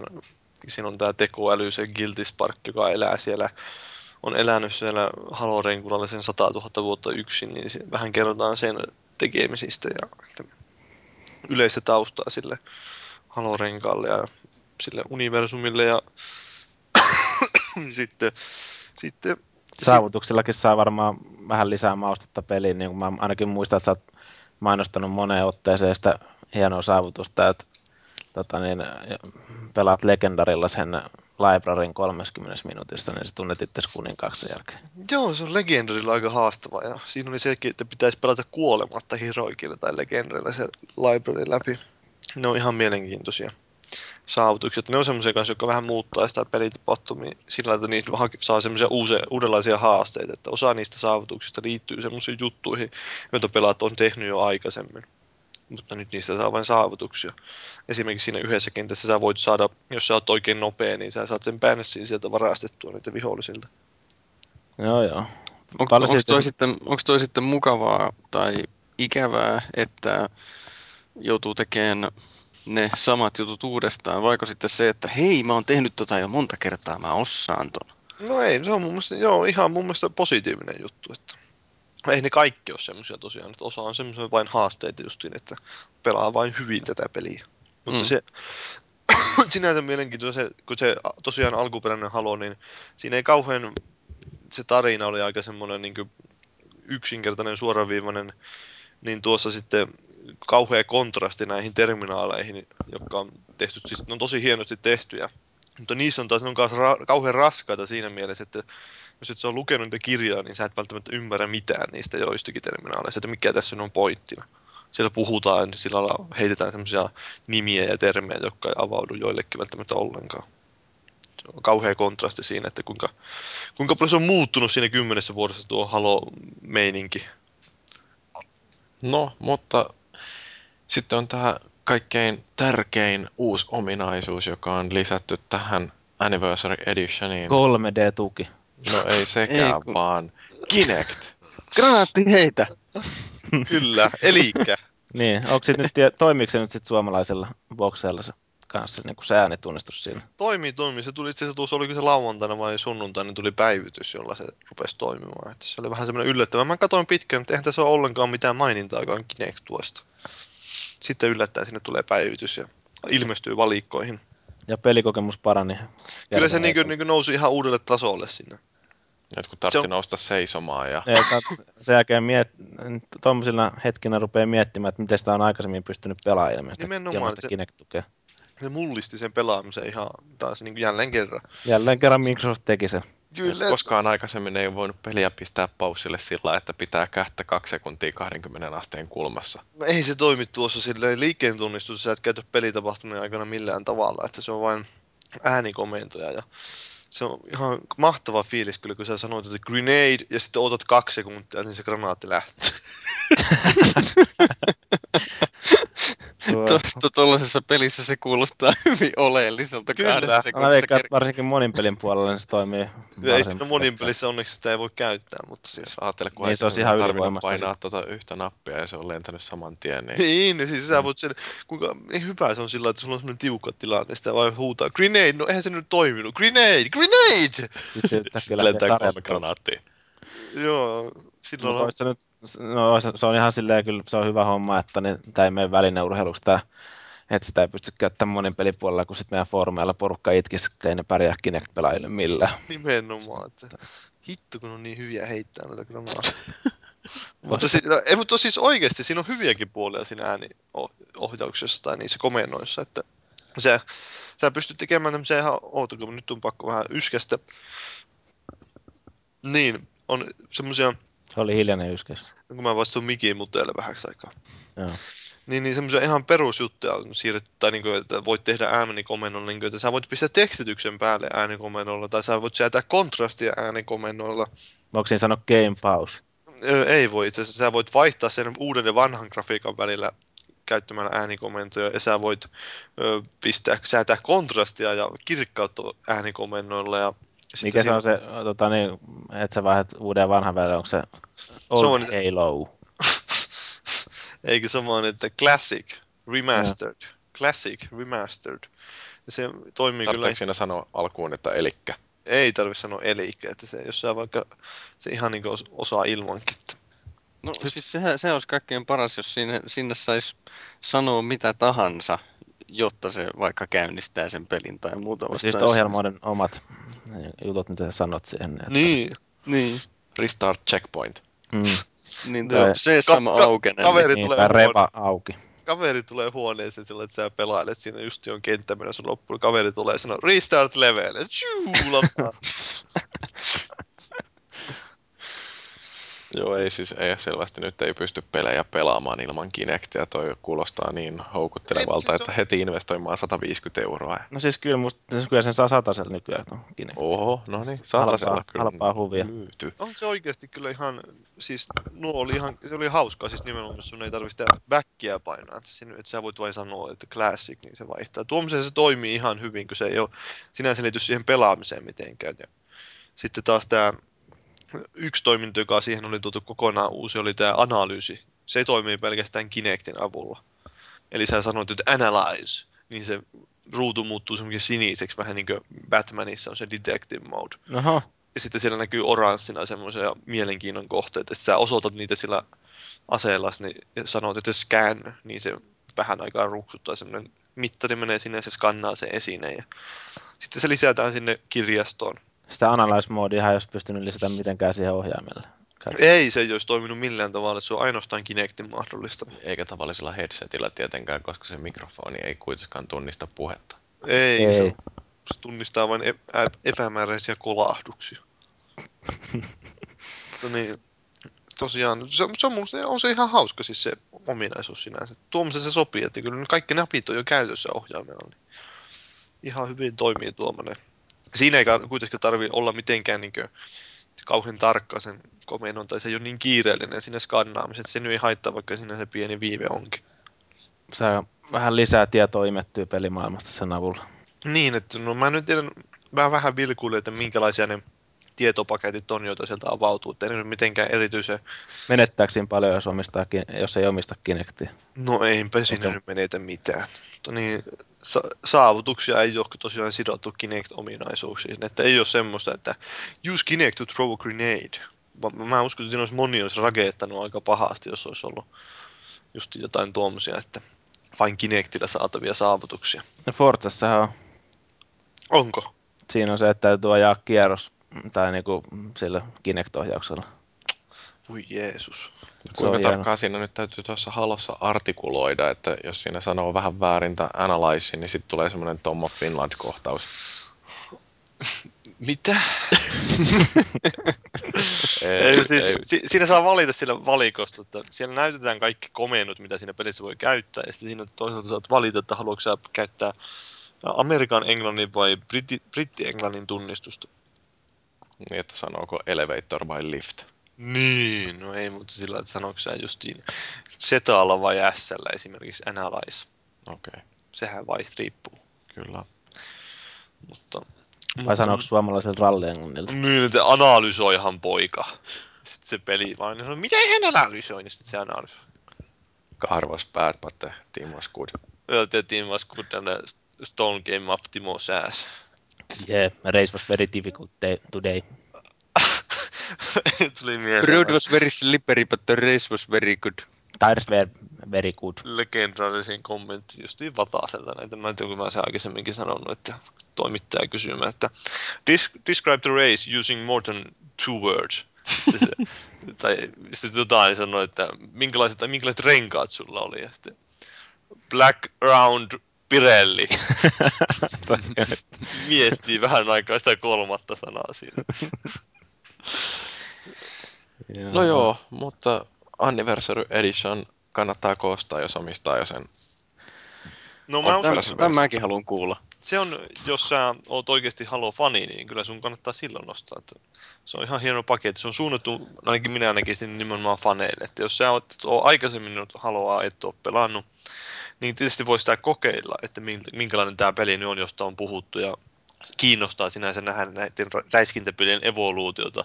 Kyllä se siinä mielessä voi olla ihan mielenkiintoinen ikkuna menneisyyteen, mutta mä uskon, että moni turhautuu siinä nimenomaan näihin vanhanaikaisiin juttuihin ja siihen, että se tosiaan on käytännössä puolen välin jälkeen peilattu se peli, pelataan lopussa. Tai niin kuin silloin puolen välin jälkeen sä pelaat, lähdet takaisinpäin.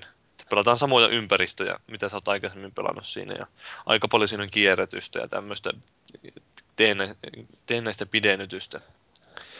Se... Jos haluaa juhlistaa Halon 10-vuotisjuhlaa, niin kannattaa ihmeessä. Niin, no kyllä se, peli. moni, se on tietysti pieni pettymys, mitä se monin peli siinä on handlattu, että sehän on käytännössä vain karttapaketti Reachiin, että kyllä mä ymmärrän toisaalta, minkä, minkä takia se on tehty niin, että siinä Halo 4 tulee jo lo, ensi vuoden lopulla, että ei siinä olisi oikein minkäänlaista järkeä ollut lähteä satsaamaan tähän Anniversary monin peliin samalla tavalla kuin johonkin Reachin monin peliin, että olisi lähdetty siihen rakentamaan taas uutta yhteisöä, kun se kuitenkin olisi hajaantunut kahtia tämän Reachin ja Anniversaryn välillä. Mutta on, mitä nyt niitä päässyt pelaamaan niitä karttoja, jotka siinä Anniversaryn monin pelissäkin on, niin tämän Reachin monin peliin tuotu, niin ne on tosi hyviä ne kartat kyllä. Että nehän tulee myyntiin myös erikseen, että jos ei kiinnosta ostaa sitä Anniversaryn, niin ostaa, kannattaa ostaa ehkä ne kartat erikseen. No, tota, mainitsit jo tuon Halo 4, niin siitähän on nyt kokonainen trilogia sitten tulossa vielä tähän sarjaan loppuun tai jatkoksi, niin Joo, minkälaisia odotuksia teillä on nyt? Tekijätiimi on eri ja muuta vastaavaa, niin ihan Paavi ainakin. Joo, siellä on vaan tosiaan eri, erilainen tekijä. Mutta kertokaa te nyt, mitä te odotatte. Maagiset, Ei mulla ole mitään odotuksia. paskapeli. Joo.